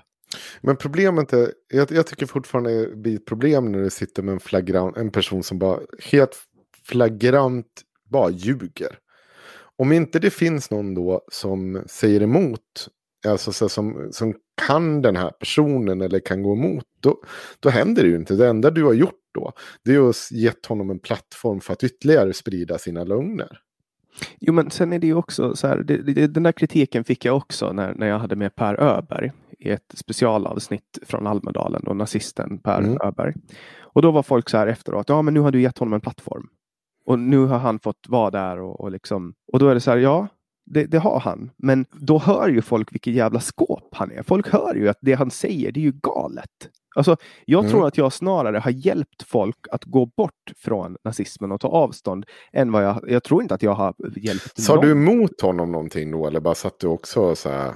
Nu får lyssna på det. Det heter Säg vad du vill Almedalen. Det är ett specialavsnitt. Det är ett av de mer streamade okay. samtalen. Det är så här, jag frågar honom. Det är klart att jag ställde honom frågor. Då var det ju mer. Jag föll in lite i den journalistrollen. Det var inte så att jag samtalade med honom. Utan jag ställde frågor. Men, men i övrigt så, så lät jag honom prata. Jag gjorde det som ingen annan ha, gör. Eller, det, fast det gör de. De har låtit dem. Det är jättemånga journalister som ringer upp Per Öberg och frågar om vad han tycker och han tackar nej. Det, det kan jag säga. Jag kan ge det tre artiklar inom loppet av, för de tackar alltid nej. Jo, men han tackar inte nej till mig, men det var ju på grund av, det var ju på grund av att jag eh, förklarar för honom att det är ett samtal. Det är inte en intervju, det är inte en journalistisk intervju, utan det är ett samtal. Och det är ju det som är, det här är formatet. Och det är ju klart att folk tycker att det är jobbigt att åsikter kommer fram som man inte tycker om. Det där är alltså också en sån lätt sak att komma undan hela liksom ansvarsbiten. Precis som Jag, hade jag varit du så hade jag nu hävdat så här, men Henrik, du försöker ju komma under ansvarsbiten genom att kalla allting satir. Och det är ju till viss del sant. Eh, men du, det du försöker gömma dig nu, det är bara att ja, men jag lägger bara fram ett samtal. Jag, jag tar inte ansvar för någonting av det jag, alltså så här, det jag lägger fram här. Och jag tror inte, om jag skulle lyssna på den där Per Öberg intervjun, så misstänker jag att du kommer säga emot honom lite mer än vad Navid gjorde när det kommer till Inge Carlqvist. Det Navid gjorde, den största tabben han gjorde, det var att han faktiskt till viss del också föll in i hennes tänk och bekräftade henne eh, i en del av just det här med förintelseförnekelsen. Alltså för, för mig, ur mitt perspektiv, om jag skulle ha varit Navid och genomföra den här intervjun, då skulle jag ha sett, alltså för mig så skulle det bli så här, wow, händer det här nu? Sitter hon och säger det här nu? Alltså, och så skulle hon, för att då vet man ju vilken jävla shitshow det blir efteråt. Alltså, när människor kommer till min podd och säger galna saker, då blir det, då händer det någonting. Då blir det en effekt. Då har samtalet haft en, en funktion. Det har skapat en debatt. Alltså, jag har haft folk med i podden som har skapat jättestora shitstormar på Åland. Till exempel, det var en person, en um, person som sitter i lagtinget, alltså i vår, vårt parlament, som, som berättade om um, att han hade en bit hasch hemma i Portugal mm. och sådana grejer. Och så stod det om det i tidningen. Och det är liksom, alltså, det är det som, det är det som är meningen. Man ska ju ge människor möjligheten att prata oavbrutet. Och, och det är det som är grejen. Man ska föra... Men du kan göra det utan, utan att alltså utan att inte ställa, du kan göra det och fortfarande ställa kritiska följdfrågor. Jag förstår ju att det är superlätt att få in varje jävla skåp i en intervju när man aldrig säger emot. Men säger emot gör jag ju. Jag sa, jag, jag sa ju emot Salle. Jag, jag, jo, jo. Jag, du hörde ju att jag var extra kritisk mot honom. Men det är ju för att, det är ju för att tycker du verkligen det? Ja, men om du har lyssnat på de andra samtalen. Jag, alltså, i allmänhet så... så jag jag var känner... ganska kritisk mot Axel också. Jag tycker inte att du på var någon nej, extra. Jag var inte kritisk mot Axel. Jo, det var det. Du frågar så att du, du, du har just gjort det med mig också. Eh, tonalitet, varför vi gör som vi gör och, och så vidare. Jo, men jag det är ju saker som jag något... undrar. Där, där finns det, ingen, det finns ingen funktion i min kritik. Alltså, min, min, min kritik har, det är inte som när jag, jag har jobbat på tidning till exempel. Mm. Och där, när jag ställer en kritisk fråga, då gör jag det för att det förväntas av mig. Men när du och jag träffas på det här sättet, då är det precis som att det inte ska vara inspelat. Jag är nyfiken på vissa saker och det är min agenda. Och så spelar jag in det här och så får folk lyssna på det. Folk får följa med min ja. resa. Jag, jag är inte här för att provprata. Jag är här för att jag tycker, jag, jag är... Jag kan lika gärna sitta med dig som att jag kan sitta med Roger Sahlström. Jag lägger ingen värdering i det. Nej, jag, jag förstår det. Jag tycker att man bör nog lägga en värdering och man bör nog lägga vissa kritiska frågor till det. Men jag tror inte att vi kan, vi kan nog inte låsa oss vid det. Eh, du frågade mig vad, det, det som, vad jag kände kring det samtalet. Mm. Eh, och jag sa det till dig tidigare idag att eh, det som störde mig nog gravt, det är att han hela tiden ska säga som att jag blir provocerad av att han säger någonting om mig. Och det, det är inte det som han, jag kom på det att när jag satt och lyssnade på att det var mycket det här anledningen till att jag liksom eh, startade I R M och var med och drog igång det. För att det var så mycket sånt där som jag tyckte jag hörde back in the days när jag lyssnade på journalister intervjua S D-politiker. Att de lät dem komma undan med ganska flagranta lögner kring eh, sin verksamhet, sina politiker. Och jag, det störde livet ur mig när jag satt och lyssnade på det här. Och det, det var verkligen, det tände, det fick mig att gå igång på alla cylindrar när han satt där och snackade. Eh, och det, jag vet inte. Hans största kritik mot dig, det var ju guilt by association. Han, han, är ju, han var ju arg på det, eller inte arg men bitter för att du kör guilt by association. Hur, hur ställer du dig till det till exempel? Mm. Ja, det är ett, jag har ett ganska enkelt svar på. För det första så är inte Roger Sahlström den personen som sitter och skriker eh, Sieg Heil eller skriver att alla blattar ska skjutas av och kastas ut. Så han skriver bättre än så. Också en av anledningarna att jag sa att han skriver bra när han skriver. Eh, det stora grejen med honom och den artikeln du läser ur, det är ju för att visa på att han har ju varit verksam inom den typen av miljö han har varit verksam inom i snart tio år. Att han har varit eh, han har jobbat för att eh, främja fria tid eller nya tider. Han har jobbat för att främja avpixlat. Han har jobbat för att främja Dispatch International. Och hela det bagaget som kommer. Om du vill att jag ska gå in på varför nya tider, varför eh, avpixlat, varför exponerat eller någon av alla de här ställen han har varit verksam på är rasistiska, så kommer vi ha att göra till Simon Bitti. Och de, och de argumenten köper jag före du ens har dragit mm. dem. För att det är där jag förstår din kritik till dem. Och... För, för, så här, väldigt enkelt. Om du eh, går och, om, om vi säger så här då. Att du går och eh, vi säljer, säljer kakor till förmån för Nordiska motståndsrörelsen. Jobbar du för att främja nazism då? Ja. Vad gör Roger Sahlström? Ja, han, han, skri, han, skriver ju för, han skriver ju för alternativ med det. För att sälja mer Swish. Eller om det har varit publikationer. Eller vad det nu än må ha varit. Han säljer kakor för rasister och nazister. Väldigt enkelt. Om du är en del och stödjer och främjar den verksamheten. Så är det väl också en del i... i att vara, alltså så här, du främjar rasism. Nu var ju han väldigt så här också att han vill ju inte erkänna någonting. Han, vill, han, han tycker ju inte att någonting på Avpixlat är rasism. Han tycker inte att Nya Tider är rasistiskt och så vidare. Eh, och han tyckte inte att någonting i Sverige idag, eh, rasism är ett sånt uttvättat ord så det går inte att diskutera överhuvudtaget. Och det var liksom som dödfött. Enligt hans mening. Men jag tycker inte att det är konstigt att du kommer och säger till någon att men vänta, du säljer ju du säljer ju kakor för att främja nazistisk verksamhet. Då är du förmodligen en rasist. Eller ja, åtminstone... Alltså för mig är ju det, hela den biten är ju klar. Alltså om han säger att han har skrivit, han hymlar ju inte med att han har skrivit för Nya Tider. Sen är det ju upp till alla människor att göra en bedömning av det.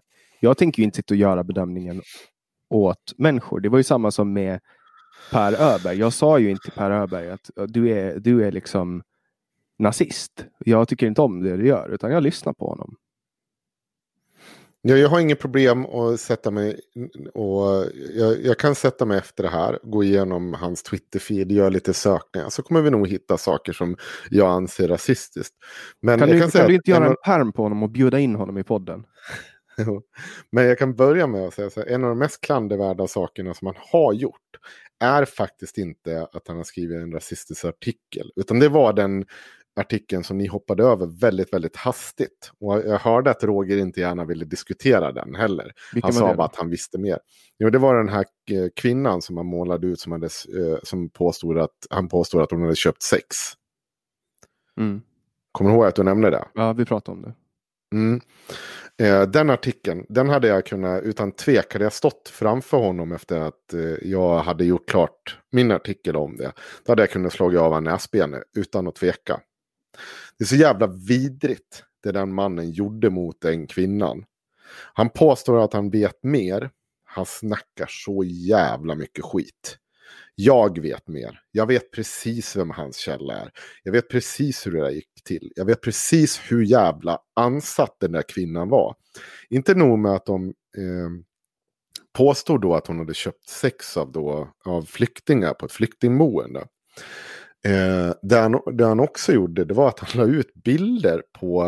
Eh, på den här kvinnan, censurerat om jag inte missminner mig. Där han döpte filen till hennes namn. Så att man kunde ju hur enkelt som helst identifiera den här kvinnan.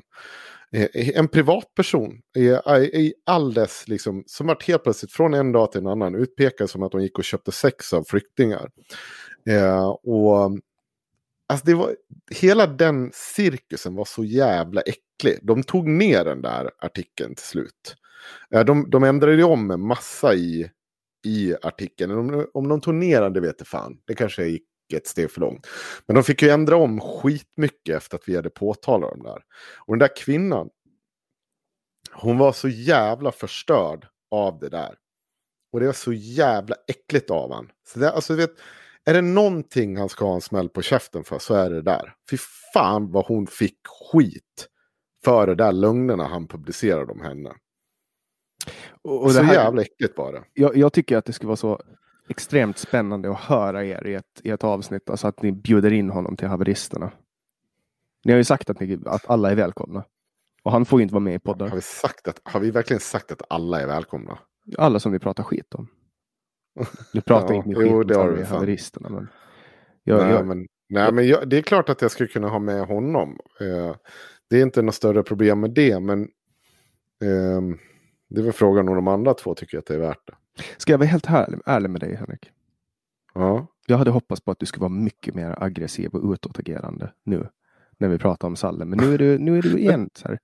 Fan, ni, ni, men tycker ni... du att jag är så jävla aggressiv och utåtagerande när jag sitter i vanliga podden? Jag tycker inte att jag är det. Jo, det är du. Jämfört med det du är nu. Nu är du så här lågmäld och skön. Som Axel också var. Så här, jag hade förväntat mig att han skulle rulla in, dundra in och bara kasta en massa bomber överallt. Och... Och så bara kommer han in och säger han schysst och lugn. Men vad, så här, du, du tar ju di- men grejen är så här, du tar dit mig för jag vet ju inte vad jag, jag skulle kunna sitta, jag har ett helt dokument om Salle, bara kring den intervjun. Men jag vet inte hur intressant det är för den som sitter och lyssnar nu på det här. Jag tyckte han var så otroligt jävla korkad. Det är fan det mest pri- provocerande med honom. Det är att Karn sitter, han vänder på en, alltså... Jag vet inte hur många jävla totala flippar han gör i ditt program. Allt ifrån att han börjar med att påstå att coronakrisen den hanteras så jävla dåligt. Till att helt plötsligt coronakrisen hanteras så jävla bra. Då sitter han och hyllar eh, Stefan Löfven helt plötsligt. Sen frågar du om, om inte S D hade kunnat gjort det sämre. Nej, då var tydligen S D bättre ändå i att hantera det här. Och så håller han på och flippar och fram och tillbaka. Vad fan var det mer jag varit så jävla irriterad på? Ehm... Jo, han påstår att så här, det mesta som har avslöjats om rasism i Sverige, det är bara helt hittepå. Det betyder inte någonting. Jag är också så här, vad fan är det här? Vad har du källa på det här, din jävla röv? Det har ju inte hänt. Det här, du bara hittar ju på saker och du låter han hitta på. Ja, men vad ska jag säga? Så, vad ska jag säga? Och så, så här, på frågan, om man var känd inom högerextrema kretsar. Och, och så svarar han sig, ja men jag är lika känd inom den vänsterextrema också. Ja men det är väl klart som fan, för där vill de slå av det näsbenet. Medan de högerextrema vill att du ska skriva om deras senaste demo. Och hur de stackars, eller de onda vänsterextrema är det och trakassera dem. Han är ju där för fan och gör propaganda för nazister. Varenda jävla gång. Så det, det är så mycket dumheter där. Och jag, ja, han säger ju också helt plötsligt att Säpo, det, det är inte någonting att lita på. Det, det, det har han, det, det också tydligen någonting Roger Sahlström. Det är liksom det vandrande oanställningsbara Jonet ska ha någon koll på vad säkerhetspolisen sysslar med. Ja absolut Roger, vi, vi, jättebra. Du, det var så dumt, alltihopa var så jävla dumt. Nu kommer den Henrik som jag hade förväntat mig. Men det är ju inte fortfarande så här, jag kan... Åh oh, gud, jag blir så... Det... Det här var också kul för övrigt. Jag tyckte det var jätteroligt att han, det här har ju alltid profilerats som den här anti, eh, eh, han är så jävla antireligion. Och så bara, när du frågar om Israel. Och va, han bara, ah, det är det bästa landet, det är det bästa landet. Alltså, så, vet du hur mycket religion det där jävla landet har tryckt in i sin demokrati? Det jävla stolpskott. Du snackar ju så mycket skit. Det, det, det, du har inte ett problem med religion så länge du känner att du känner igen och kan identifiera med den. Och det här är, ju, här är ju din roll. Alltså det är, det är ju den rollen du tar. Du ska ju liksom, du är ju konf, du är ett konfrontativt lok liksom. du ska ju göra sådana grejer. Min, min del är ju samtalet. Liksom. Jag vill ju provocera fram de här sakerna. Jag vill ju att skapa en kontaktyta. Navid brukar ju prata om friktion och skav. Men jag vill, jag vill liksom... Alltså, slänga in folk i en arena och se till att, att det blir en diskussion. För jag tror att diskussionen är bra. Alltså, för jag tror att både du och Salle skulle ha någonting av, av att lära av varandra. Och om ni skulle m- mötas. Förstår du vad jag menar? Istället för den där jävla Almedalsgrejen. Kan du berätta din version av Almedalsgrejen? Han sa... Han sa du, du har sagt att han följde efter dig. Och han sa att han följde efter dig i typ tio minuter. Eller något sånt. Ja, så här. Eh, han har ju rätt i det att vi hade stått och fota och tagit upp... Eh, videoklipp utanför Sverigedemokraternas, den här borgen som de hade i Almedalen. Det har han ju helt rätt i. Men som journalist så vet ju han också om att när du har liksom en politisk ansamling där alla politiker dyker upp, så är det ju klart det finns journalister där och fota. Det var vi ju knappast ensam om. Men vi, till skillnad från Aftonbladets journalister, vi är inte där bara för, för att fota alla politiker. Vi är där för att faktiskt fota Sverigedemokrater. Så vilket var det bästa ställe att eh, sätta sig och fota på? Ja, det var ju vid S D-borgen såklart. Och det som sker då, det är eh, när vi ska gå därifrån, då tar eh, Salle fram mobilen eh, och så går han och spelar in när jag och Myra går och pratar, vi är på väg därifrån. Och till skillnad då från hur vi gör, vi står ju och fotar och filmar på håll, vi står ju inte och spelar in någons privata konversationer, för det, vi deltar ju inte i de här konversationerna, det skulle nästan, det skulle kunna mer eller mindre vara olagligt då, om vi fick upp ljud på det. Eh, men det Sahlström gör, det är att han går bakom oss och spelar in när vi pratar. Och det får man inte göra hur som helst. För då går ju, han deltar ju inte i en konversation, han går ju bakom oss och spelar in när vi ska liksom gå hem och, och avsluta för dagen. Men ni, så, ni och, såg att han föll efter, eller? Ja, gud ja. Jag satt ju, då började vi ju driva med honom, så att jag satte igång live-inspelningen. Eh, eh, och fun fact, att han följer ju efter oss till den här uppförsbacken, då vart det... Ja, då drev vi med honom och sa att vi var på, han var, jag tror jag kallar honom extremhögens barbapappa, och att Myra sa att vi hade, eh, vi hade, vad heter det, sån här, eh, jag menar man får motionera på jobbet, vi hade friskvård för honom.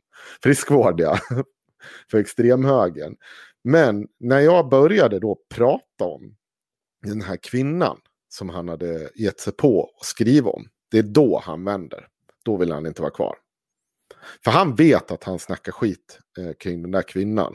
Han vet vad han har gjort där. Han har aldrig, vå- han har aldrig vågat stått för och backa för det.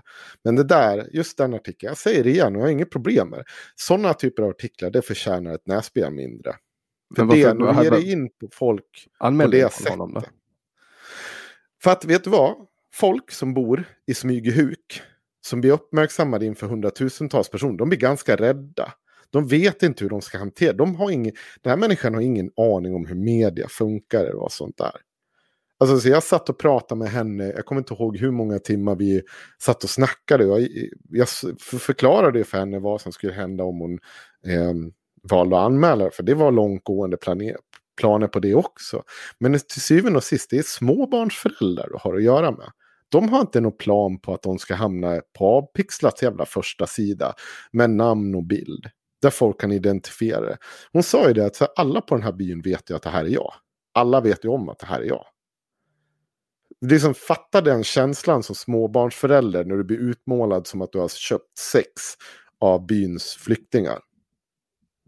Ja, det kan ju... Alltså, för mobiltelefon. Då har man ju en... Då har, då har man, Nej, ju, då har man ett näsben mindre om det är fel person som står framför. Hade det varit någon i min närhet och han hade varit... Alltså så här, det är inte, det är inte frågan om att vara tuff. Det är frågan om att när du är så jävla ond, då tror jag att jag skulle ha svårt att inte bara lappa till honom då. Mm. Tror du att, att, att, att Salle är ond? Att det är det som är hans drivkraft? Jag... Ibland tror jag det. I det här fallet definitivt, för att där kunde han inte backa. Han valde att sätta sin egen prestige för eh, eh, att han gav sig på en ensamstående, liksom, då var hon tvåbarnsmorsa. Och liksom kunde inte backa på det. Och då valde han det, för då, då är du ond. Men ponera då, t- tänk om, om det skulle vara så att, att han egentligen hade rätt hela tiden. Skulle du kunna backa då? Ja. Det är inte ett problem. För han säger ju i podden att han har fakta och information. Ja, men jag vet vad han har för faktainformation. Jag vet exakt vem det är som han får sin information ifrån. Jag vet exakt vad, vad, hur det här... Alltså det han har i grund och botten handlar om ett, ett relations... Alltså det, det är en relation som är över. Och han har den ena parten i relationen. Men det, jag har ju också pratat med hans källa. Jag har en inspelning med hans källa. All den här faktan och informationen, det går att slå sönder. Utan tvek. Det var också en kul grej med Roger. För att han, där blir han ju också, där sa det faktiskt ifrån. Han blir så otroligt kon- inkonsekvent. Där sitter han eh, och liksom spelar allan ballan med att han skulle minsann kunna sitta med en nazist. Som liksom hade nazistiska tankar och sånt där. Och jobba bredvid honom. Men om den här nazisten gick ut och slog någon på käften. Då skulle han säga från. Då var det bra. Då skulle de inte ha med varandra att göra. Men det där är ju så, också så otroligt jävla korkat. Nazismen startar inte med att någon går ut och slår någon på käften. Nazismen pratar, det startar med en bunt rasideologiska tankegångar om att vissa människor är mer värda än andra människor och att de är bättre skapt som människor. Och det är den typen, det, det börjar med att man propagerar för det.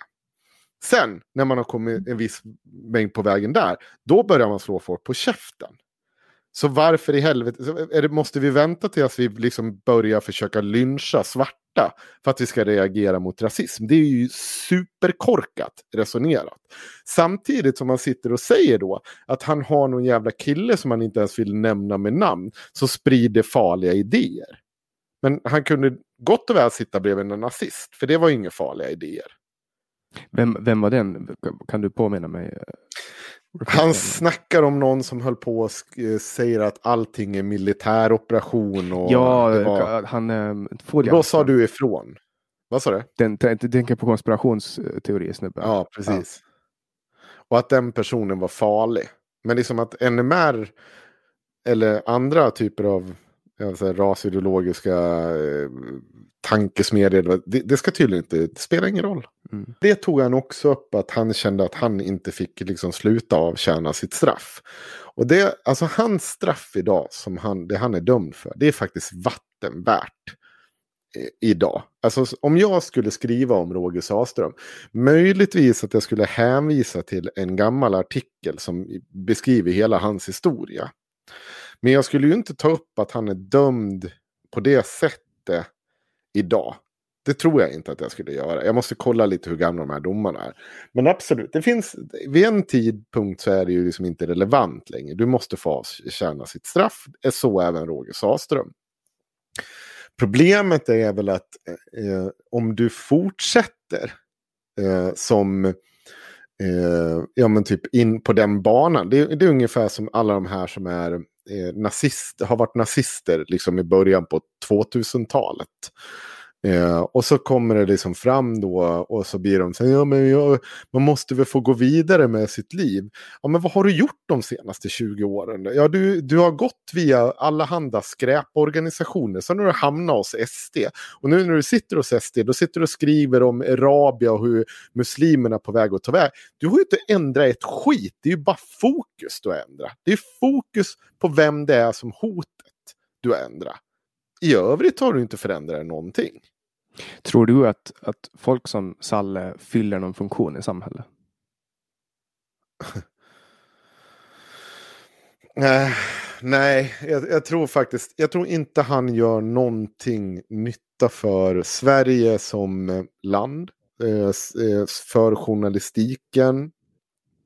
Du kan nog hitta säkert någon artikel som har varit rättmätigad. Alltså att det har funnits någon vinkel som har varit helt rimlig att ta upp.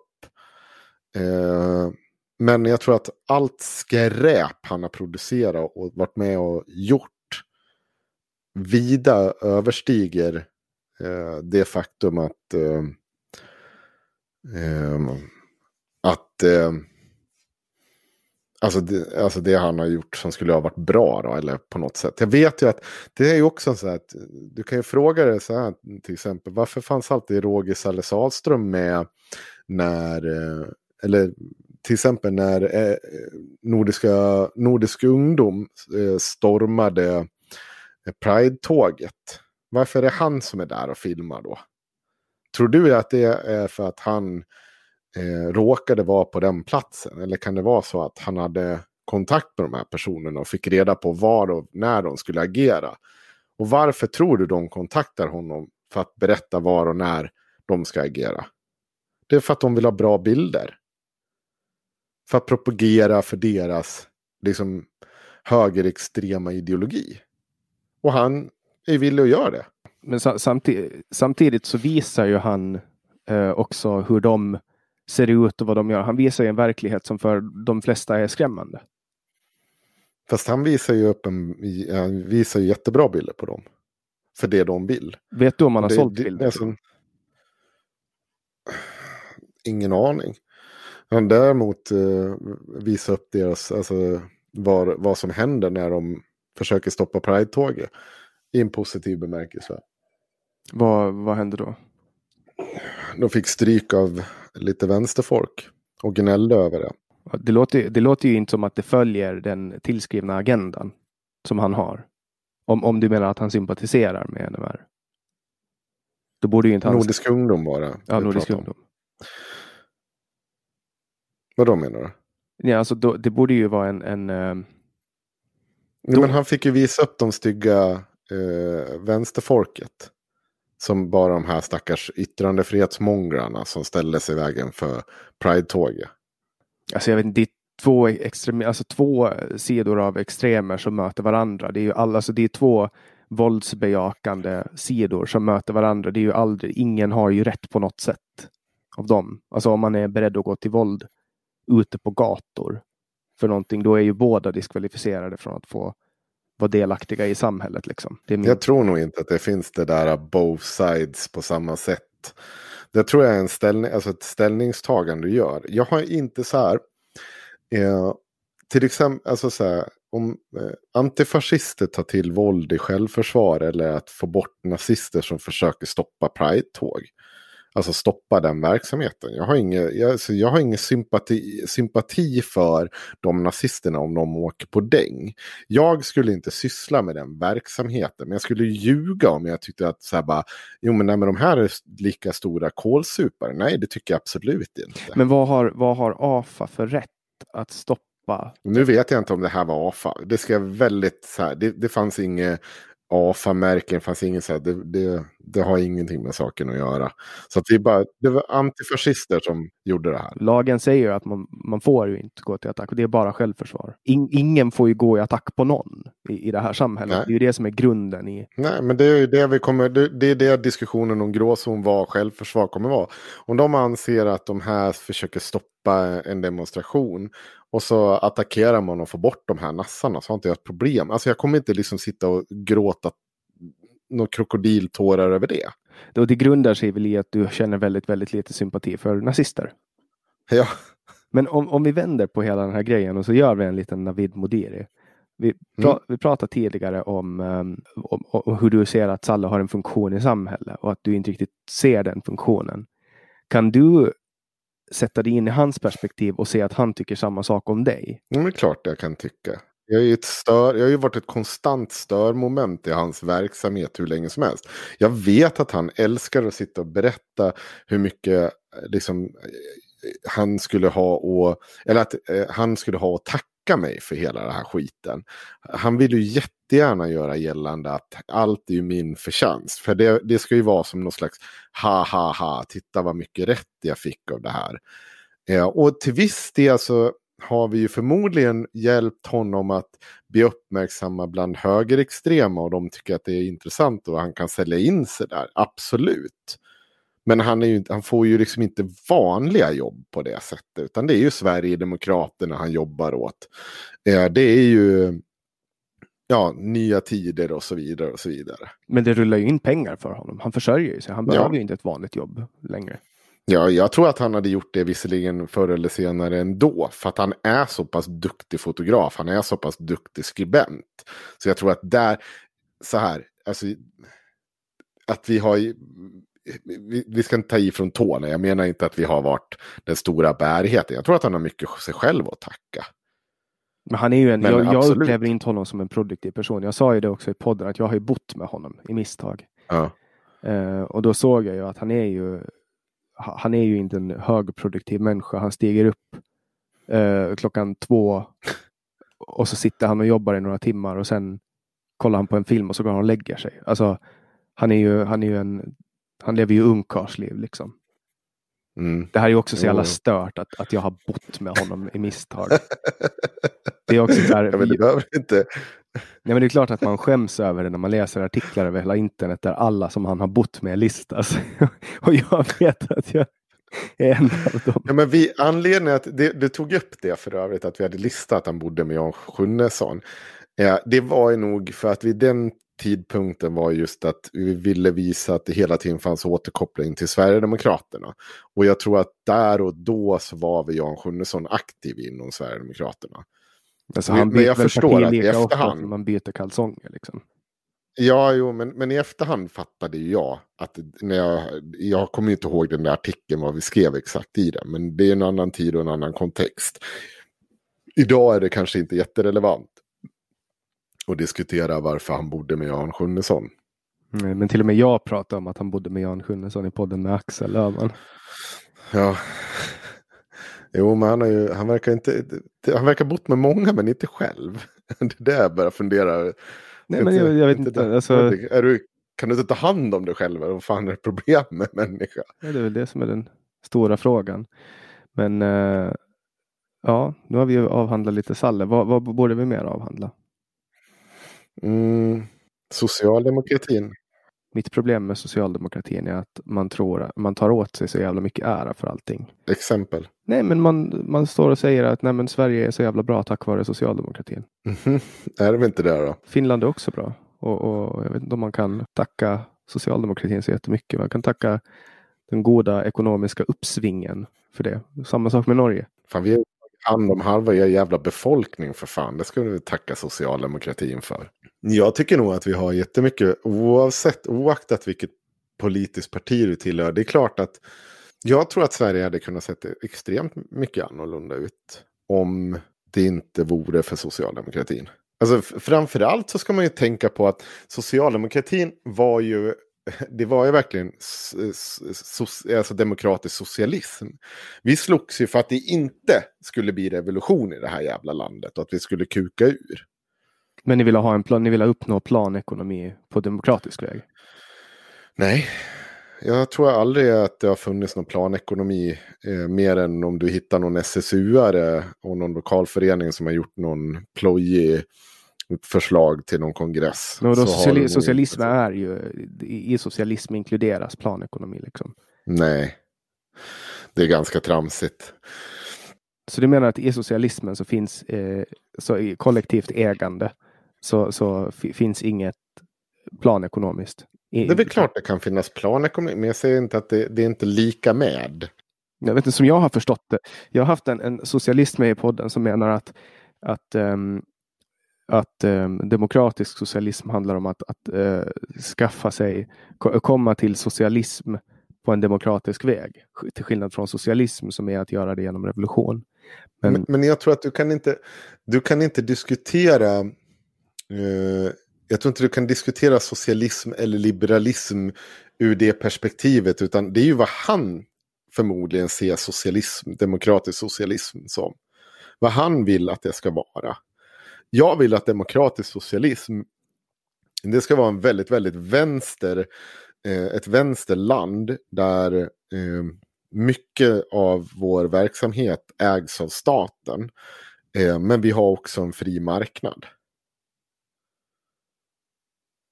Det, det är för mig, alltså så här, någonstans. Jag vill ha. Men du vill ha en fri marknad alltså, som ska regleras jättemycket av staten.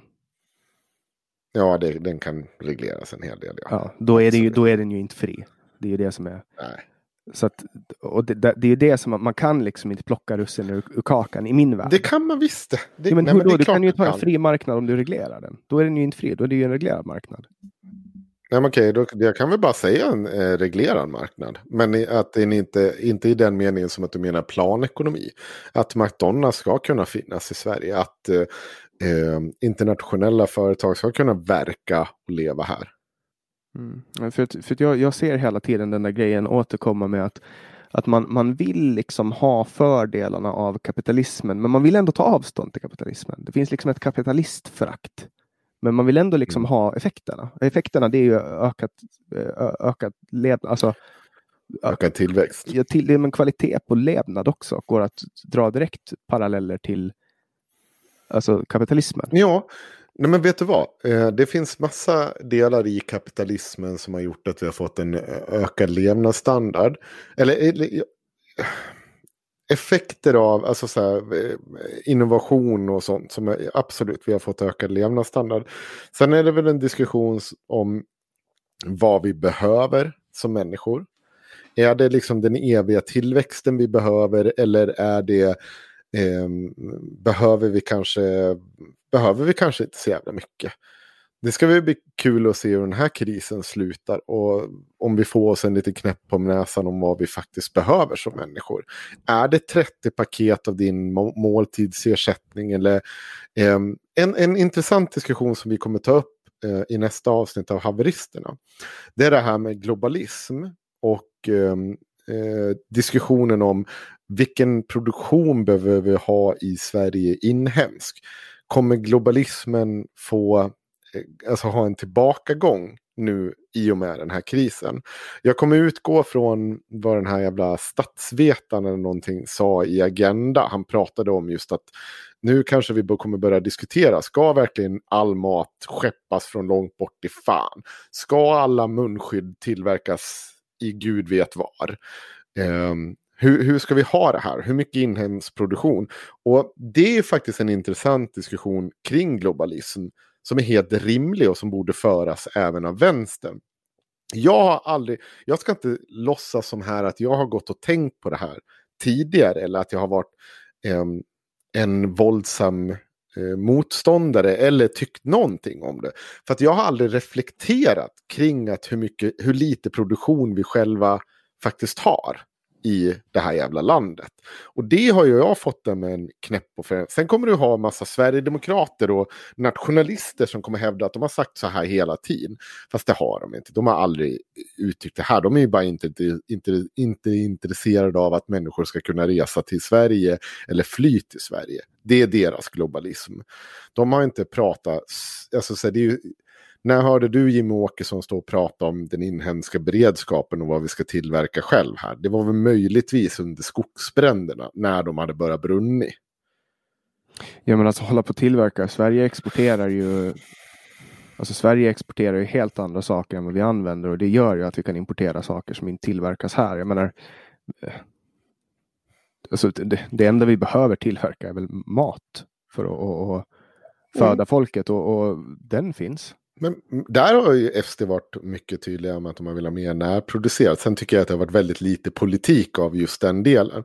Men det är väl en sak man kan diskutera. Närproducerad mat, men också sån ut, typ av utrustning som vi kanske behöver i kristider. Vad vi behöver, att det ska kunna finnas en, den typen av inhemsk produktion. Jo, men, men Sverige, har ju, Sverige har ju varit... jätte, alltså gjort fatta skitkonstiga beslut, alltså som att tömma alla reservförråd till exempel på nittiotalet när man gick med i E U. Vad fan var det liksom? Det, det framstår ju som jättekonstigt. Mm. Och sen också de här, man hade över en halv miljon skyddsmasker som man inte fick använda. Sälja, sälja ut apoteket också. Men allt konstigt som Sverige har för, företagit sig, men speciellt alltså kri, krisberedskap också att. Och det här tycker jag är intressant. Jag vet inte varför de det är som jag vill. Krismaskerna, de har väl man löst nu i alla fall. Det var jo, man har löst det. Att de inte var C E-märkta. Mm. Exakt. Men det har man väl tagit och fattat något större beslut om. Ja, de har fått bort det. Men också att det ens ska vara en fråga. Vi står inför den största. Men här, det är, Sverige är en byrå, alltså vi är ett byråkratiskt land. Att jo, det skulle, men det är för fan det inte skulle vara en fråga. Jo, men för helvete, ett globalt krisläge. Och folk bara håller på och bråkar om en jävla stämpel på en mask. Det är så här, skärper för helvete. Det är så jävla Sverige. Jag är så jävla glad över att leva i det här landet. Det är så, jag är jävla så innerligt glad. Det är så. Ja, men, det är som en anekdot, ja, men... som jag brukar återkomma till. Det var på, sam, samtidigt i början på tvåtusentalet i någon ganska nära förlopp så var det två bankrån, ett i Sverige och ett i Finland. Och i Sverige så polismyndighetens eh, sätt att liksom ta det här var att hålla presskonferenser dagligen, och man, man bistod redaktionerna med kartor och grafiskt material och fantombilder och hela biten, och det var liksom världens grej i flera veckor. Och, och i Finland så, så var det en presskonferens och då sa polisen att vi har skjutit rånarna. Och det där är, det, det är liksom skillnad på den här mentaliteten. Man ska hålla på liksom flomsa runt och bara hålla på. Var det bra beslut att bara skjuta av dem då? Jag vet inte om polisen anser att det bästa är att sköta det själva. Då, då, är, då, ska man liksom, då ska man kunna lita på att de gör det. Förstår du vad jag menar? Det är det som är problemet med Sverige. Att alla tycker ju saker om krisen. Men det, var inte någon du någon typ av libertarian fanskap? Jag är, jag är liberal. Jag är liberal. Men det, det, det, jag tycker det finns så många som hänför sig till totalitära idéer så fort det bara smäller på en kris. Har du inte funderat över, alltså, hur lång tid tror inte du det hade tagit att föra igenom en sån lagstiftning som att vi ska liksom syssla med hem, hemskolning nu, liksom från ena dagen till att, att det finns en möjlighet. Kör igenom det på ett par dagar. Är inte du som liberal lite orolig över att vi kan göra så? Eller är du bara en sån som bara, ja men nu är det kris, då kan staten ta över och göra allt?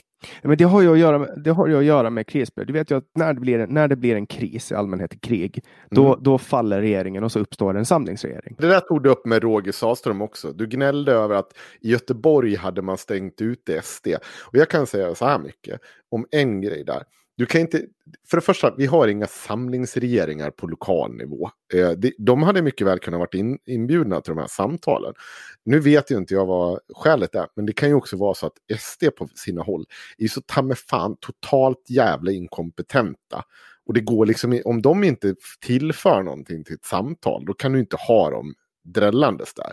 Och karn som skulle slå ihjäl folk och gräva ner dem i garderoben. Jag vet inte fan hur kompetent han är att leda Göteborg genom någon slags kris. Det vill säga Jörgen Fågelklo. Ja, nej, nu, nu vet ju jag inte mer än jag läste rubriken. Och, och jag menar, ja. i, i allmänhet, alltså det, man har inte gjort en samlingsregering nu. Senast man gjorde det var andra världskriget. Men även kommunstyrelser, ja. eh, stadsstyrelser eh, kan liksom fråga in oppositionen i den exekutiva makten. Jo.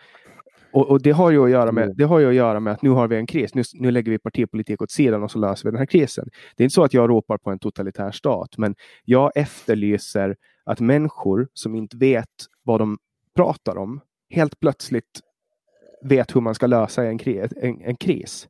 Alltså, stör inte du också dig på människor som sitter och, och, och kan allting om det här viruset nu? Jo, fruktansvärt. Och jag är livrädd över att jag ska yttra mig på samma sätt för att jag verkligen stör mig. Så, alltså så här, jag sitter ju varje dag och kollar på presskonferenserna. Dels för att jag ska kolla mitt jobb eh, och veta vad som händer där. Eh, men också liksom för att kunna göra liksom vuxna och rimliga bedömningar. Jag kan ju åka ut och prata med medlemmar och sitta i telefon hela dagarna. Då måste jag kunna svara dem. Liksom vad, vad säger Folkhälsomyndigheten nu? Vad behöver vi göra? Och vad liksom repetera det här? Och så sitter man och ser liksom Hanif Bali med...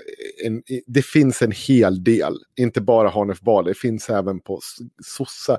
Som kan en hel jävla del om en hel jävla del. Och jag blir bara... Jag är så trött på dem. Jag är så otroligt trött på dem. För det är också så här, kontentan är att vi, vi, vi går ju fortfarande inte omkull. Än så länge verkar ju vår strategi fungera.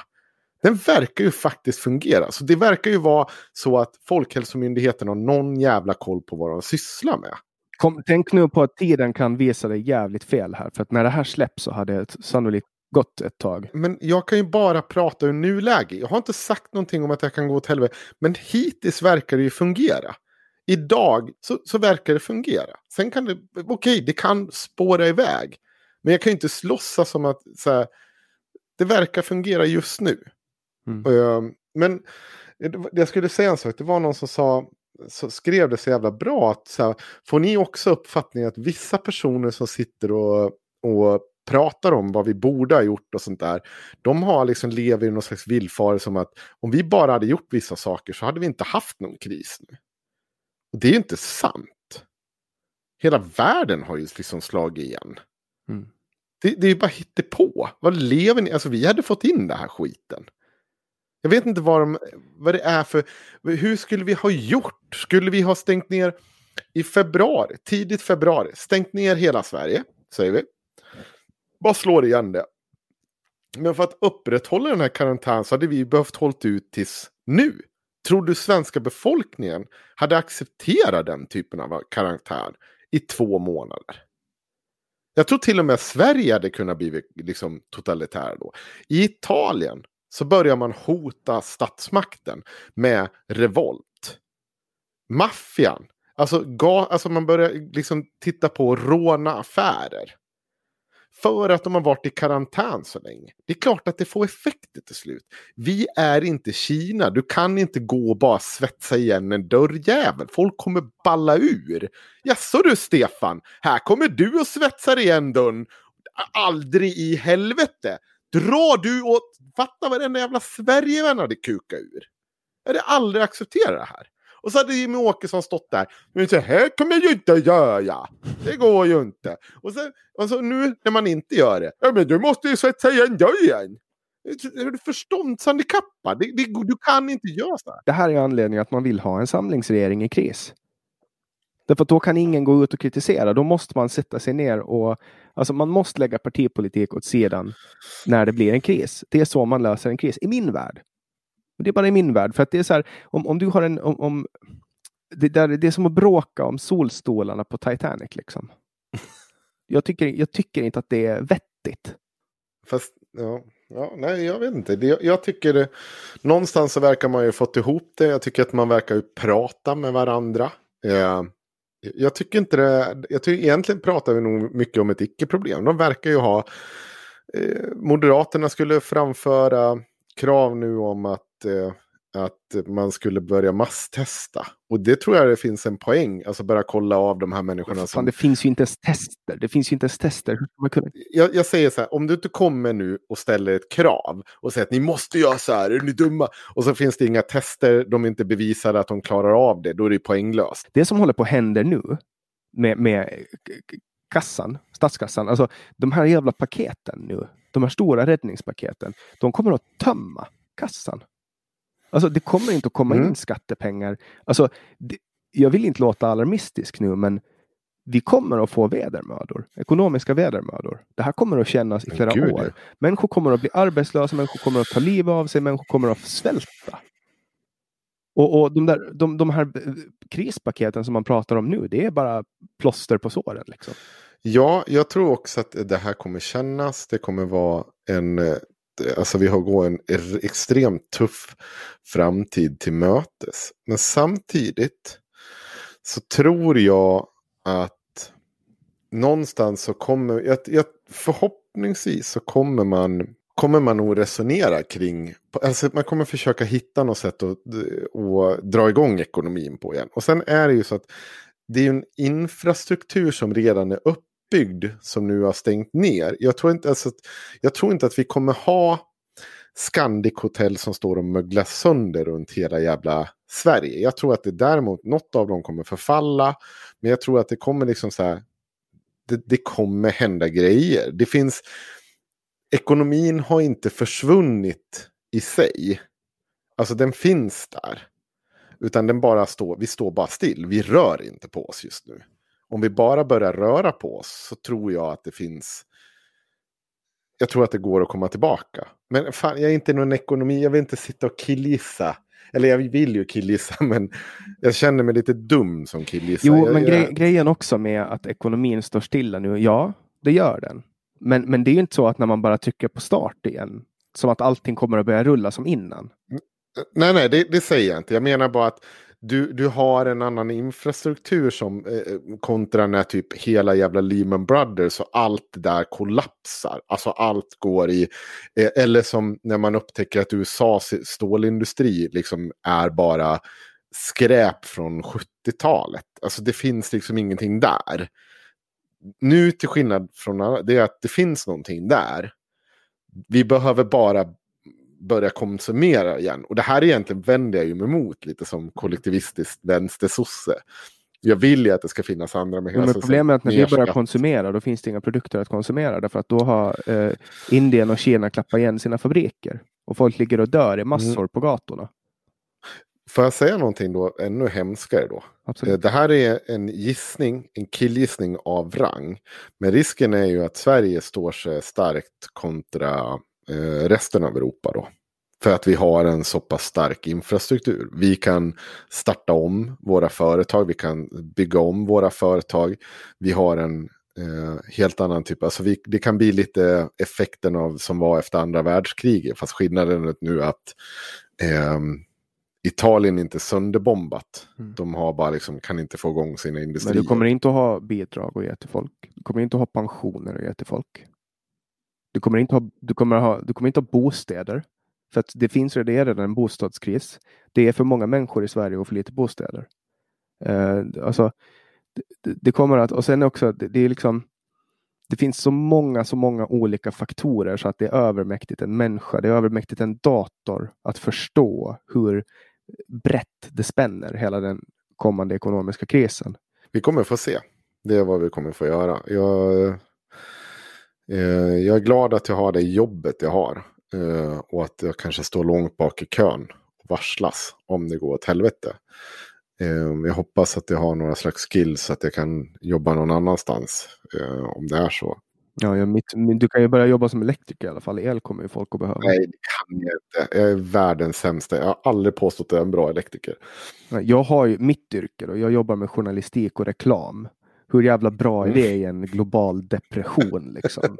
Ingen jävel vill ha reklam och det finns redan femtio miljarder arbetslösa journalister. Så jag, jag får, nu får jag hitta på mm. någonting annat liksom.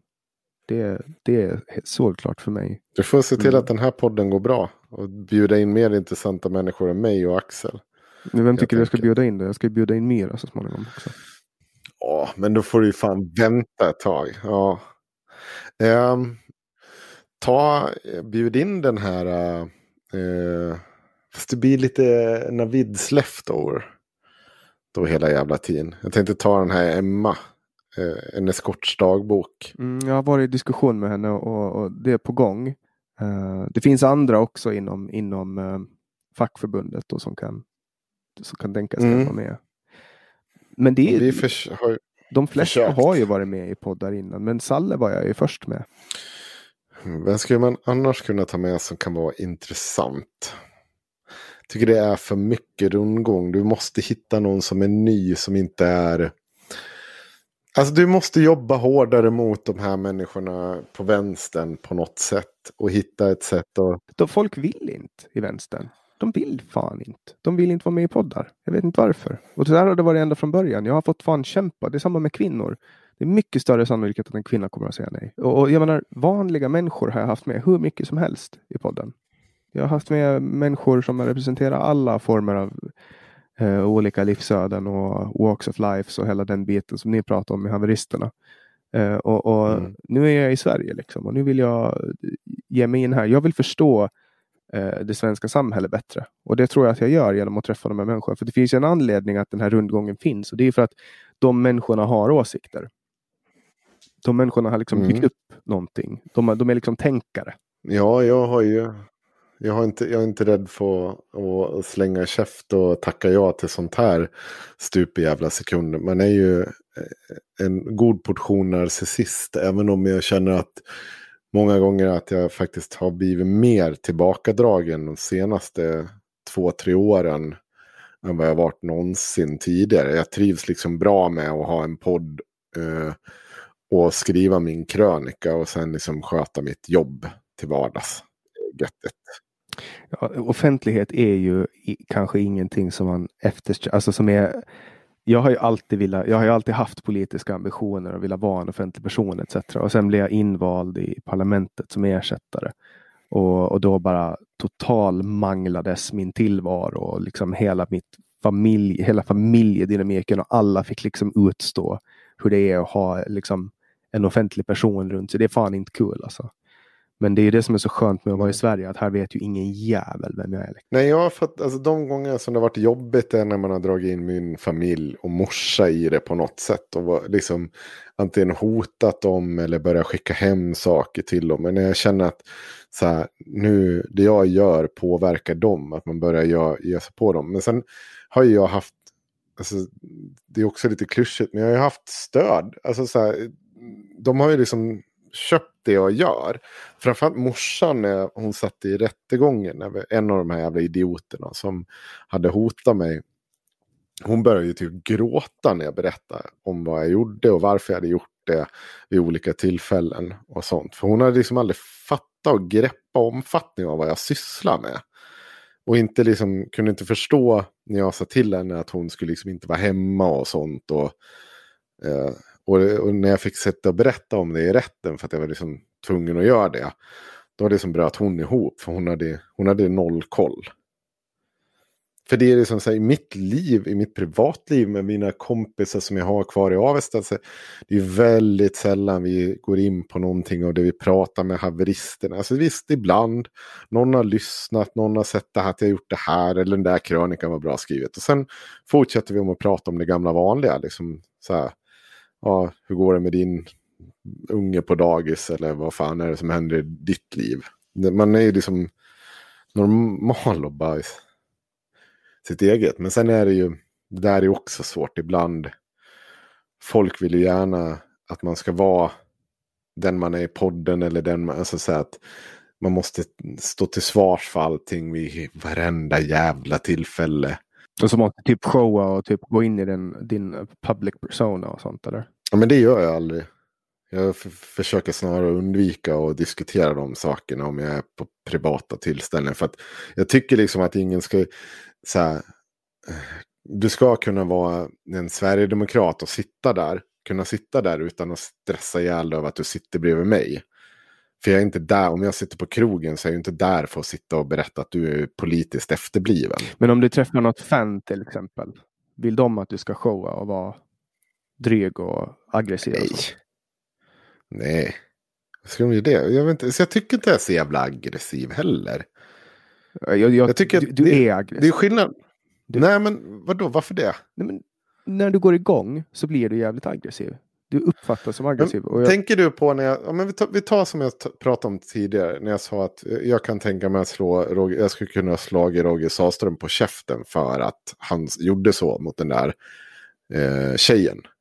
Nej, en som stående morsan. Bland, bland annat. Men sen tänker jag på, på i allmänhet liksom... Din persona är aggressiv. Du drar igång. Alltså, och det är ju det, det, det skämtar ju Mira och eh, Axel mycket om, att när du drar igång. Det var också det Cissi Wallin sa till dig, att du var aggressiv och obehaglig. Alltså... Jo, men bara för att någon säger något. Det är ungefär som att ibland så säger folk så här bara, nu avbröt du mig. Så här, fast jag har inte avbrytit dig. Så du har pratat en kvart. Jo, jag, jag men det är ju bara, det är bara för att då vinner man ju. Det är en härskarteknik. Det är bara för att... Jo, men kan det inte vara en liten härskarteknik att sitta och, eller dryga så att du köper in i den personen? Alltså jag tycker inte att jag är alltså, aggressiv. Det är så, nej, det är ett starkt ord. Jag tycker inte som... Jag vill bara än en gång återkoppla till det jag sa om Roger. Det här är ju inte en sak som jag säger för att jag vill spela Allan Ballan. Eller vara tuff eller vilja liksom slå Roger i allmänhet på något sätt. Utan det är en sån här... Så här när någon, du vet, när någon kliver över alla de där gränserna som de flesta har. Då är det ju så folk kommer reagera. Till slut kommer ju någon slå honom på käften. Det är vad som kommer ske. För att han har liksom gett sig på en ensamstående morsa. Han har gjort det här. Eh, någon kommer bli förbannad. Det är inget konstigt i att en sån sak sker. Sen ska man inte göra det. Jag vill inte sitta inne för att jag slagit Roger Sahlström på käften. Det vore ju supertråkigt om det skulle ske. Men det är fortfarande sån där, där och då. Jag kommer ihåg hur jävla berörd jag var av det. Och hade han varit i närheten av mig då, då är jag inte säker på att jag skulle kunna hålla tillbaka. Mm. Och nu har du fått... Det är inte att vara aggressiv. Det var liksom ha någon slags känslospektrum över liksom att, och empati med andra människor. Mm. Nej, men jag, jag, jag förstår din, ditt perspektiv, men jag tror att många är ganska benägna att hålla med mig om, om att du uppfattas aggressiv. Och jag, Okay. Det är ungefär som när man sitter ja, ja. och bråkar med Daniel Lampinen om man är rasist eller inte. Det är samma sak där. Det, jag tror att det saknas... Ja, men, ah, det är svårt att säga. Nu har du fått en halvtimme mm. mer ungefär än vad, eh, vad folk får normalt sett. Men jag tycker att det har varit trevligt mm. att, att, att prata med dig och få ditt perspektiv på olika saker.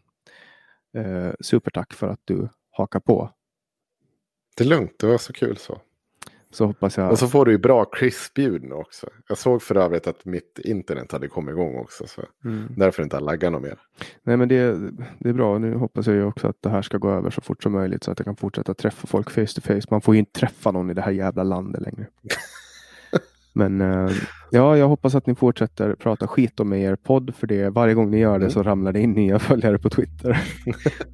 Varje gång ni säger Jannik Svensson så får jag liksom en, whoop, en bump i lyssnare. Och till er som har lyssnat på det här samtalet idag, eh, jättetack för att ni har orkat er igenom eh, två stycken så här extremt jobbiga personer som jag och Henko. Ni vet ju också att ni kan gå in på vår hemsida w w w punkt samtal punkt a x. Där hittar ni telefonnummer och eh, länk till eh, Patreon och Swish och hela biten. Nu har ju det här eh, kommit med lite extra utgifter och det är ju inte så att vi lever i ekonomiska glada dagar nu. Så lite extra bidrag för att kunna täcka de här eh, kostnaderna som tillkommer med eh, systemen för online-inspelningar uppskattas extremt mycket. Producent för det här samtalet, eller för det här avsnittet och för den här podden, är Didrik Svan. Jag heter Jannik Svensson och du har lyssnat på podcasten Samtal.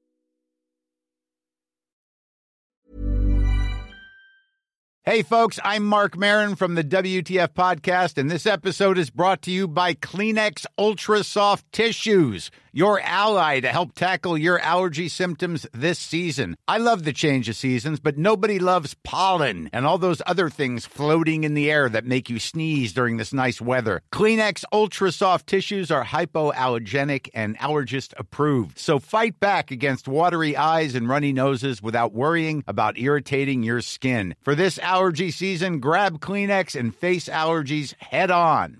Planning for your next trip? Elevate your travel style with Quince. Quince has all the jet-setting essentials you'll want for your next getaway, like European linen, premium luggage options, buttery soft Italian leather bags, and so much more. And is all priced at fifty to eighty percent less than similar brands. Plus, Quince only works with factories that use safe and ethical manufacturing practices.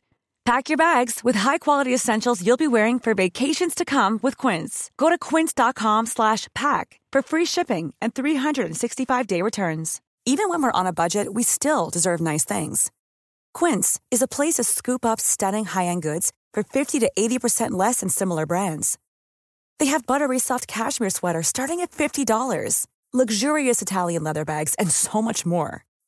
Plus, Quince only works with factories that use safe, ethical, and responsible manufacturing. Get the high-end goods you'll love without the high price tag with Quince. Go to quince dot com slash style for free shipping and three sixty-five day returns.